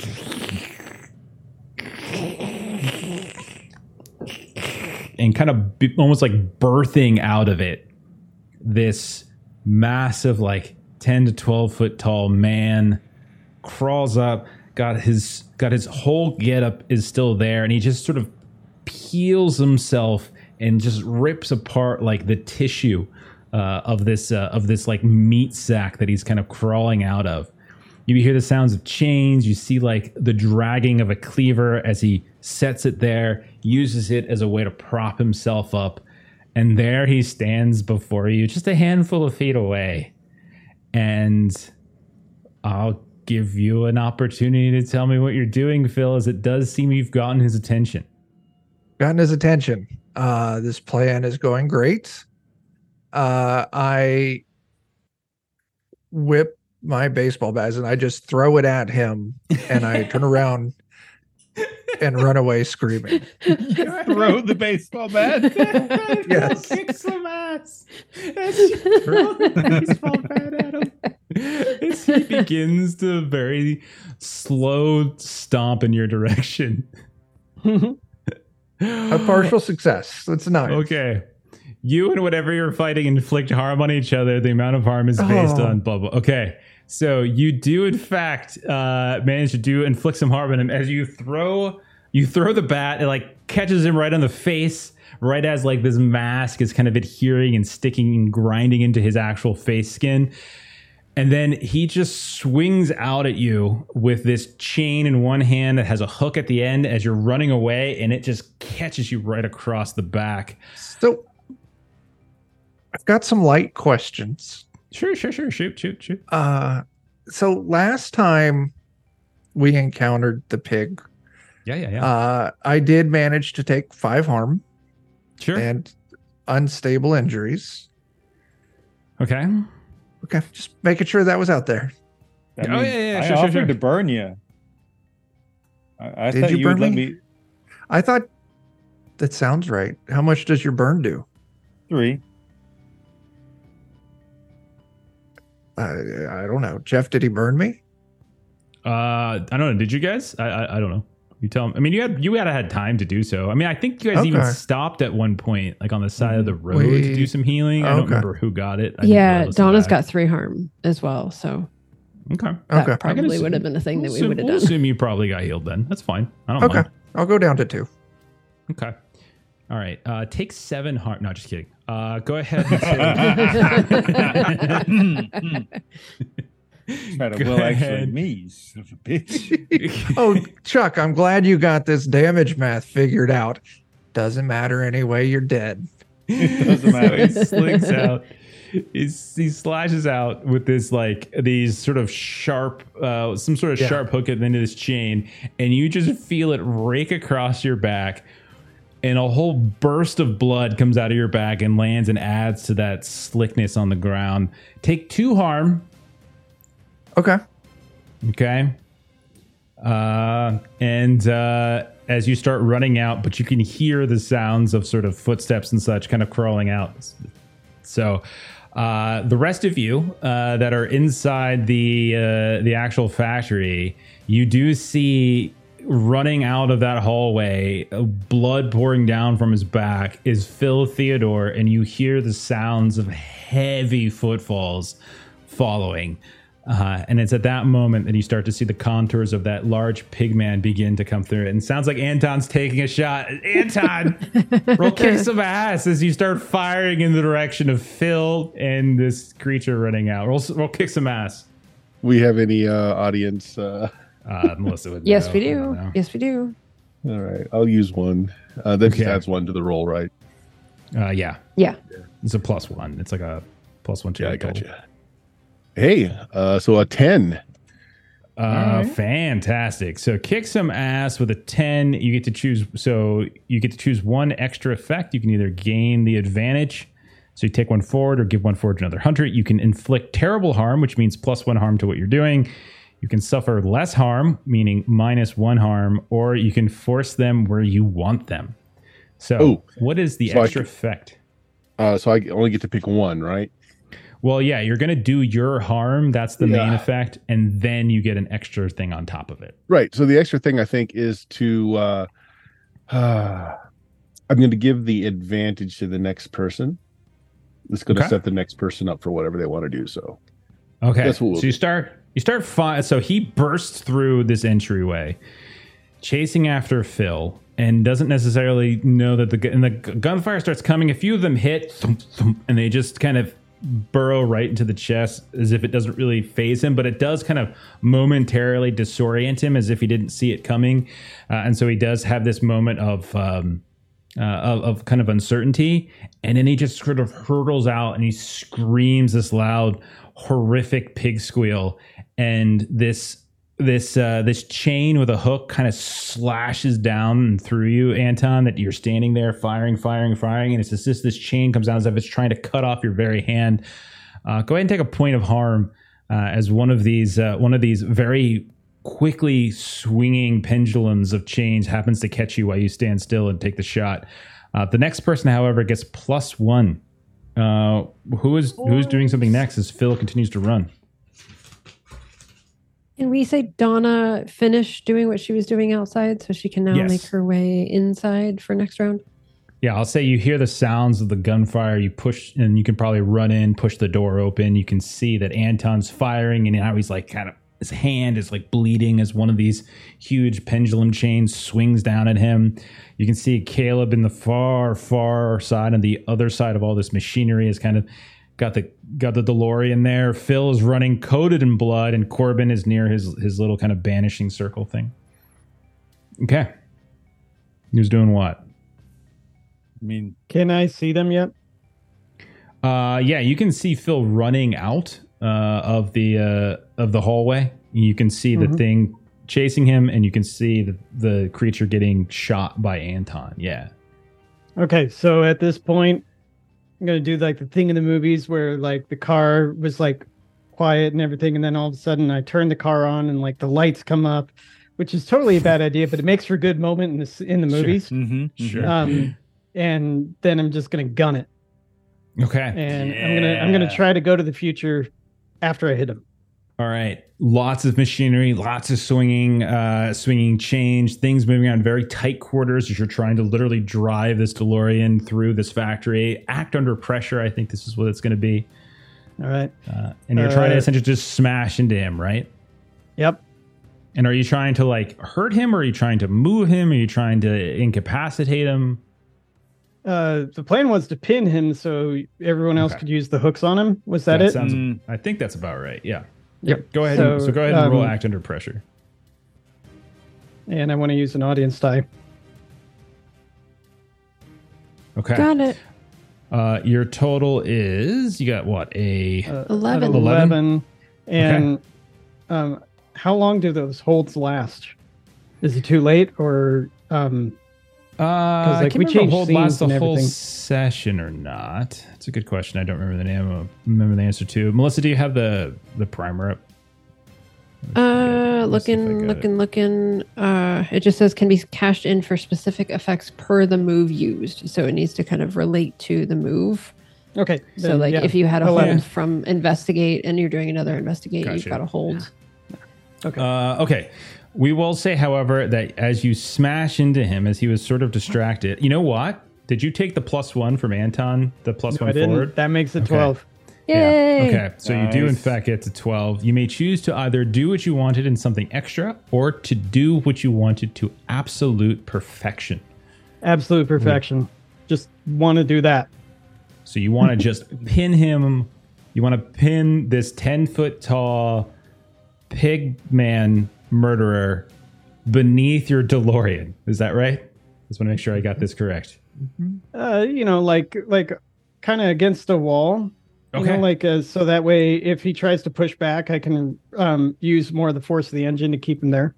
you you so you go ahead and you pin him against the wall. He just goes, and he's like reaching out. And his arms are so long that he's kind of smashing against the Uh-oh. windshield. But he's Uh-oh. eventually going to get through.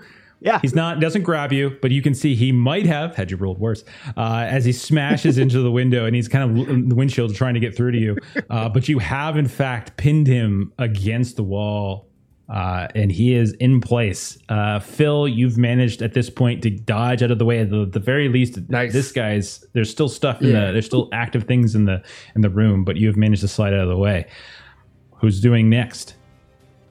Um, I had from earlier. We had that length of chain with the hook on it from whenever we did our getaway. That we got to keep a piece of that.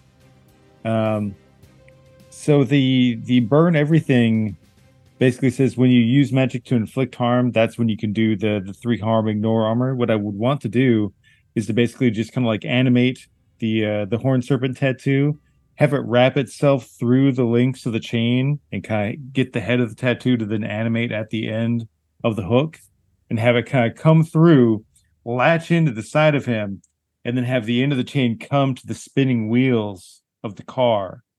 So I'm like kind of doing a combo move with my brother, ramming Oh, the car to perfection, the wheels spinning, get the chain into him, then have the have the hook go into him, have the chain go down to the wheels, and let the car help with it some. Absolutely. Uh, this is you. Uh, you're just using used magic, right? That's all you're, Mhm. you're to animate the tat. Yeah. Oh, yeah. Absolutely. Go for it. Roll it. The Yeah. partial success is still is, is still gonna it, it works imperfectly. Uh, so you you gonna so you choose your effect. So you get to inflict harm. You get to. Um, I mean, effect. I mean, I, I basically what we can say is is it works. It just doesn't last as long as you probably would like. That's fair. Like, I'll go with the I'll inflict harm. It's three harm ignore armor. Okay. And it's his uh his catch or whatever you call it. Okay. Because it's So- a tool from here. So you it's the, the weakness. Yeah, yeah. So you you sling it out, wraps around his neck. You can see he he seems to be like for the first time that you guys have seen him, he has so he has been like unstoppable, immovable, unflappable. But you wrapped this around his neck. The banishment spell, you can see the the runes that you had kind of painted and prepped have started to glow. The chain itself begins to illuminate, and you feel the squeals that have been emitting from his mouth uh, kind of turn even more panic. They sound like the pigs that were running away from you when you set the lawn on fire back at the Clemonte mansion. They don't sound like like the the madness of like this rabid creature. Instead, it sounds kind of panic. The chain hooks down into the wheel of the DeLorean and begins wrapping his head continues to slowly pull, but you can tell that that chain, even in its sort of imbued and, and sort of uh, um, magic boosted state, is really beginning to grow taut. It's only going to last for so long. Like you only have a little bit of time to make anything out of this. Uh, with that in mind, he is now pinned by a DeLorean. He has this this slaughterhouse chain that's been imbued with magic wrapped around his neck, trying to pull his head his head down into the wheel bed uh, of the of the car. Who's next? Uh, if anyone else has something to do, uh, that's who hasn't gone yet. If not, Uh, I was running he- in this round, so go ahead. Okay. Did he drop that big old cleaver he had? Uh, sure. We'll say yeah. The cleaver cleaver fell in the process of getting hit by the DeLorean. It's probably it's probably next to him, but it's it's on the ground. Uh, I am going to try and tuck and roll so I can grab that cleaver. Okay. That way, Oh my. Okay. yeah, yeah, I'm brave today. Wow. You Eat your are. Wheaties this morning. I That's a fun late '80s reference. It's a fun late '80s. It's not really that. Yeah. Yeah. 23, but it's, Yeah. it- topically it works. Yeah. Okay. All right. Um, You're trying to just grab it, or you're trying to use it. I am just trying to grab it. I am Okay. very injured. I'm not real great at fighting. So Okay. really I'm I'm holding out hoping that Donna shows up and I can just give her the cleaver and she can do work. It's very big. It's also very close to him. This sounds like an Yeah. act under pressure as you try to scramble up to grab the cleaver. Yeah. Awesome. Okay. Um yeah. That's my There we go. brother. Aw. All right. I got a four. Oh, Okay. that's my Mhm. brother. That was On a miss. On a miss. Things go to hell. You go running up. There's blood pouring down your back. yeah. Your feet, you're barefoot with your feet coated in blood from the hallway and from yourself. You slide just a little too far forward Uh yeah. and you feel this massive hand wrap It's around me. the back of your neck and just start to squeeze and squeeze. Oh, I don't like and he this. lifts you up off the ground so that you are high above the air. Your legs are kicking. And Mhm. even though his head's coming down, all of you can see that he has Phil up in the air. He could just smash and crack the guy's head against the wall with as, as easy as you all could crack an egg. Unless somebody does something about it. So that's what that's where we're at. Phil is currently he is on the verge of dying. I will tell you this that Phil will more than likely die if someone doesn't successfully try to intervene and help. So who would like to do something? I'll do right. so it too. Donna. So I think Donna's in at this point. Okay, yeah, that's fine. Okay. Um, so Donna has like her signature weapon is the- she has specialist weapons. So she has something that I would like to use, which I'm thinking is like a uh like a not like a bow and arrow, but like a more powered, like a bolt gun kind of a thing Okay. that I want to say she's like grabbing some uh, chain as she comes in and kind of looping it around the front of that. That she wants to kind of shoot that out um, into his arm Why so that she can kind of yank his arm so that he cannot throw Phil the way he wants to. Okay. All right. So the way this sounds to me, it sounds like you're trying to kick some ass. So I will say Oh, yeah, that definitely. if you're trying to kick some ass, kick some ass is not necessarily going to protect Phil unless you get a high enough roll to get like an enhanced effect. Just so you know. Sure. Sure. So- that makes sense. So we'll say like if you just get like a partial success, like it's he's still going to be able to kind of go through what he's going through. You'll you'll do harm to him, but it's not going to be enough to immobilize the arm. So I just want to I want to lay the I just want to lay this out since Phil's life really is in the in the balance here. Um, so that that is a totally a role that you can do. You're totally fine to do it. Just just so you know. Okay. Okay. All right. All right, I'm going to take uh, plus one from the audience, um, and then uh, if I'm using a signature weapon, it can be like up to four harm if it does harm. I would say I'm looking for a 10 or higher, and that'll be you Yeah. can do damage and get an extra effect. And that extra effect, I will say that he drops Phil. That'll be the extra effect. Okay, I will roll it here, and I need to give a I need to do a plus one. Okay. Ten. 10 on the dot. Okay. All right. So you fire, the arm gets like just the, the arrow just bursts through the bicep and it wrenches this old rancid physical meat from the guy's arm and and it just it's almost like a through and through but it's enough to kind of cause the arm to sort of shake and lose grip phil you're able at that point to fall it still kind of hurts as you slam down onto the sort of the the hood of the uh of the DeLorean so you're still in danger sense and danger Sure. range but at the very Oh, yeah. least he doesn't crush your head uh easily and so you are not in a not immediately going to die okay uh how much damage did that do Donna Uh, so that would do, uh, believe. You believe Three. uh, 37 37 points of damage is it um, 82? Is the right number? 82 all does all does all damage does all the damage um does that have any kind of uh like armor piercing or anything like that Uh, no. Okay. All right sounds good And she's just going to be yelling as she comes in, like, You get your stinky, smelly hands off my brother. And she just shoots at the arm and watches Phil fall. he answers back angrily. Okay. All right. So phil's on the hood. Caleb you're inside the cab of the Mm-hmm. delorean still. He is still tethered uh, to the wheel bed by the enchanted chain slaughterhouse chain but that is imminent. The snappage of that is imminent uh, so i don't think i've heard from caleb or anton in a while do either one of you have an idea Yep. of something that you want to got it. contribute go for Yep. it buddy Uh, so I'm going to use the parking brake, and um, That way it'll just stay. and um, then I'm going to climb out onto the hood and I'm going to do everything I can to protect Phil. And how I'm going to do that. Um, Don't eat me. Nope. Uh, you ever like get a moment? Dibs. You ever get a moment where like uh you had a cat or a dog try to bite you and you just put your hand in there first before they can clamp down? They go and they like gag a little bit. So I'm gonna try and do this pig man. And that's What how are you try doing and- to your pets?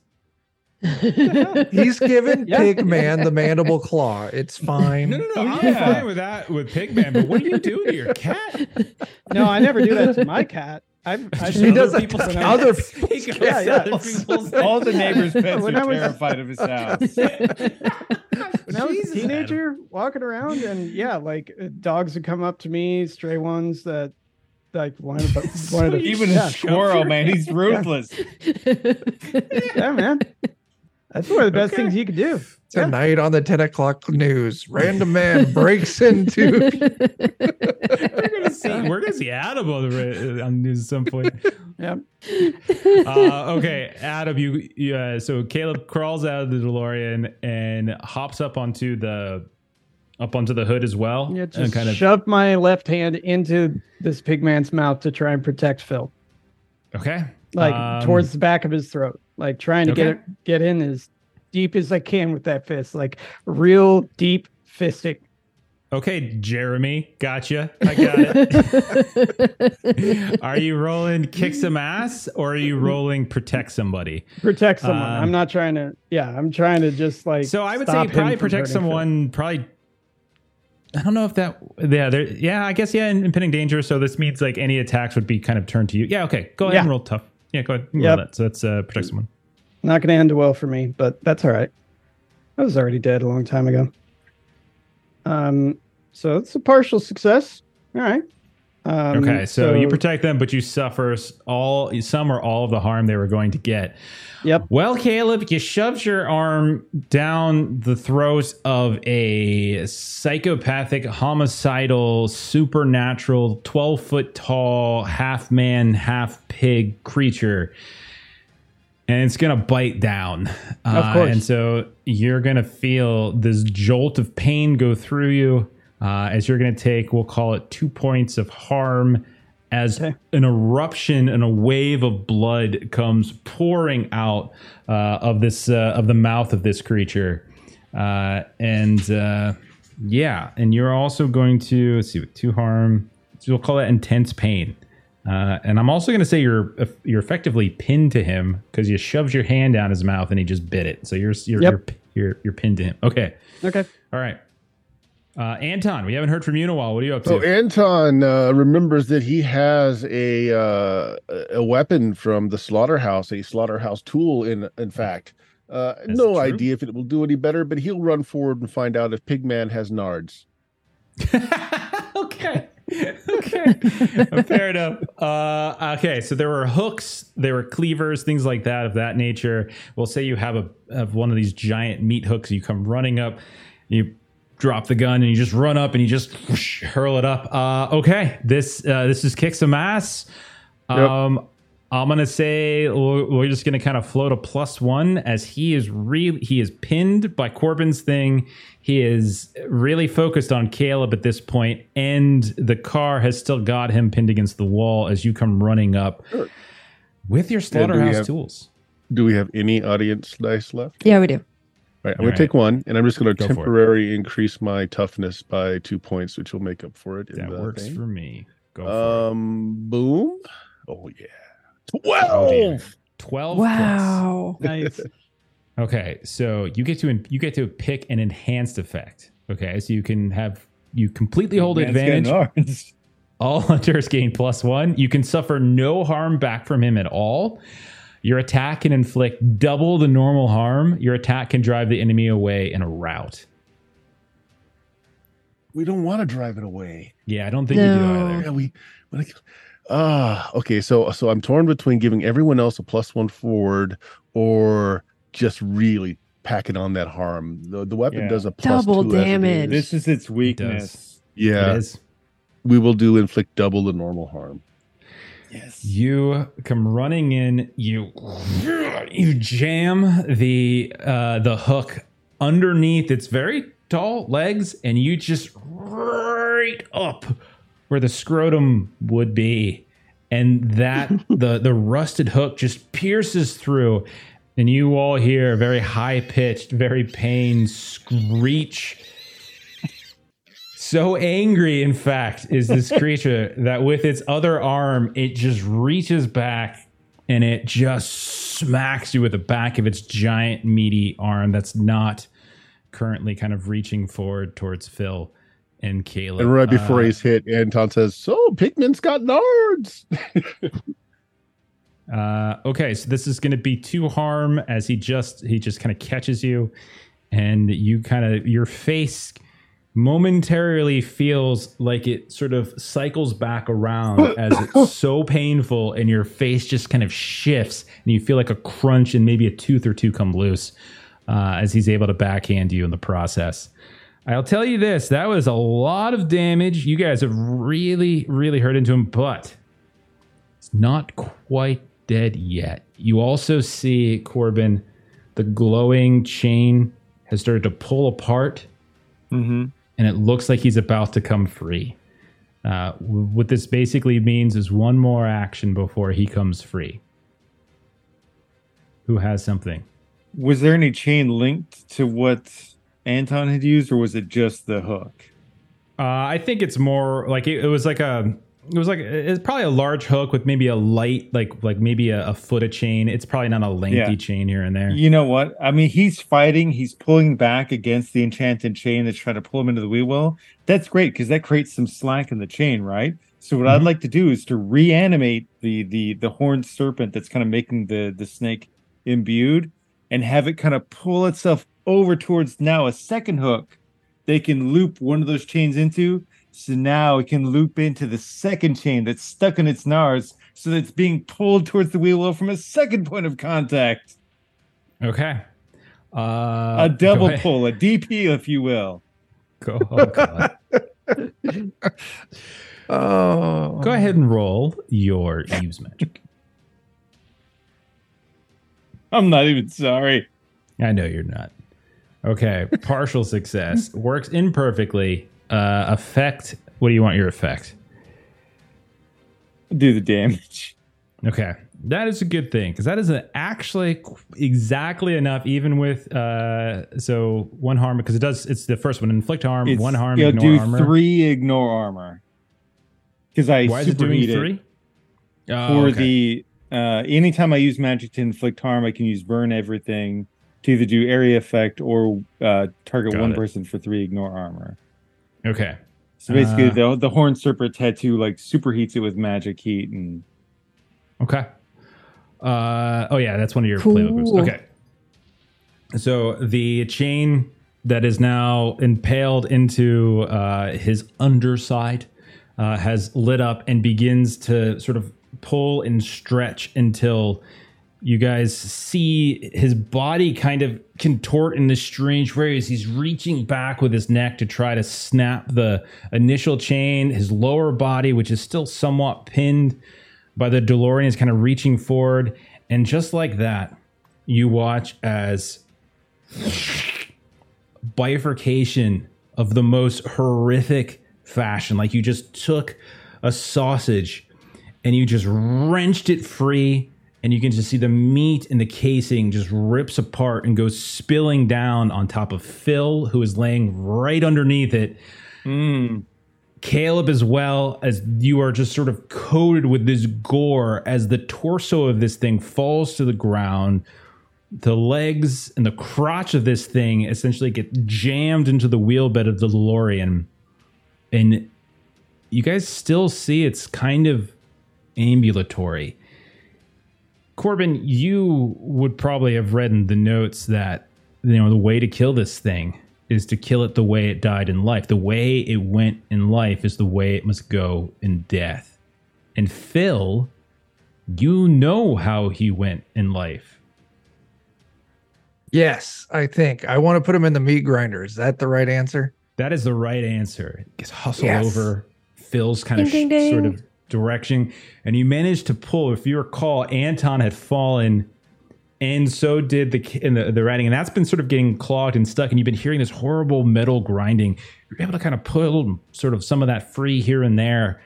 And eventually, even though the meat grinders suffer some significant internal damage, it's still functioning enough that you take the two pieces of this guy and just hurl them up and over. And like Fargo, just just explodes in all sorts of directions as the proper retrieval isn't actually set up. And you just see chunks of gore explode onto this fast moving assembly line as you guys have defeated Razorback. Look around, see the pigs very patiently, very calmly kind of just look, turn, and start to wander away. Those that were kind of now cowering in the corner as the fight was happening. You see some of them leave out of the back where Caleb and Phil had knocked open the cargo, uh, the cargo uh, uh, garage. You can see some of them leave from the front where Donna had come through with the ward uh, when she was painting the wards. And slowly but surely, all of the machinery begins to quiet down until you see none of the conveyors moving. You hear none of the actual machinery at all going whatsoever. The lights even flicker and go off. There is still a little bit of light, as you can see off to the east, like out one of these large, kind of dirty windows. The sun is sort of starting to come up as dawn is hinting on the horizon. And all of you are laying around, covered in various uh, various bits of gore uh, and grime, as you have in fact defeated Razorback. Nice.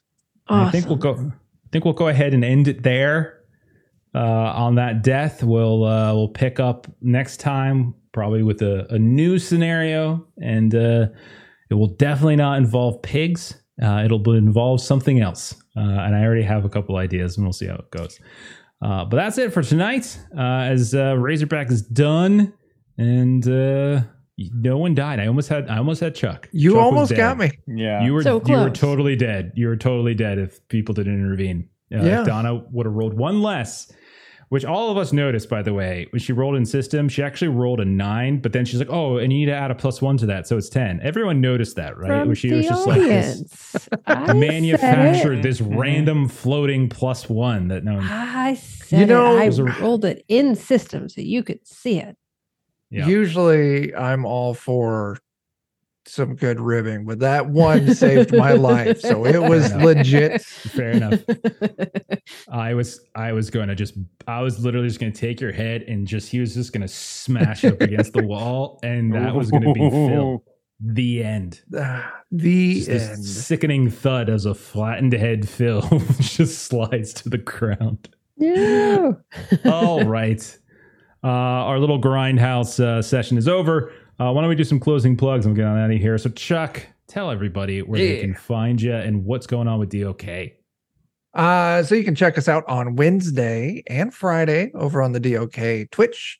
Wednesday, we're doing Dungeon Crawl Classics, going through the second edition. Yeah, Dungeon Crawl Classics, second edition D and D adventure, Night Below. And Friday, Joe is making a game called Anvia, and we're doing a playtest campaign of that. Uh, yeah, Awesome. I think I said the right word. Freaking Yeah. fantastic. Uh, Bert, what is going on with Steam Steel and Murder? Uh, I'm still feeling like crap, so probably nothing tomorrow night, but hopefully I'll be better for Friday and Saturday. Friday would be Dungeons and Dragons, some classic BX Dungeons and Dragons in the Mystara universe. And uh, Saturday would be some Cyberpunk Red, but we'll see.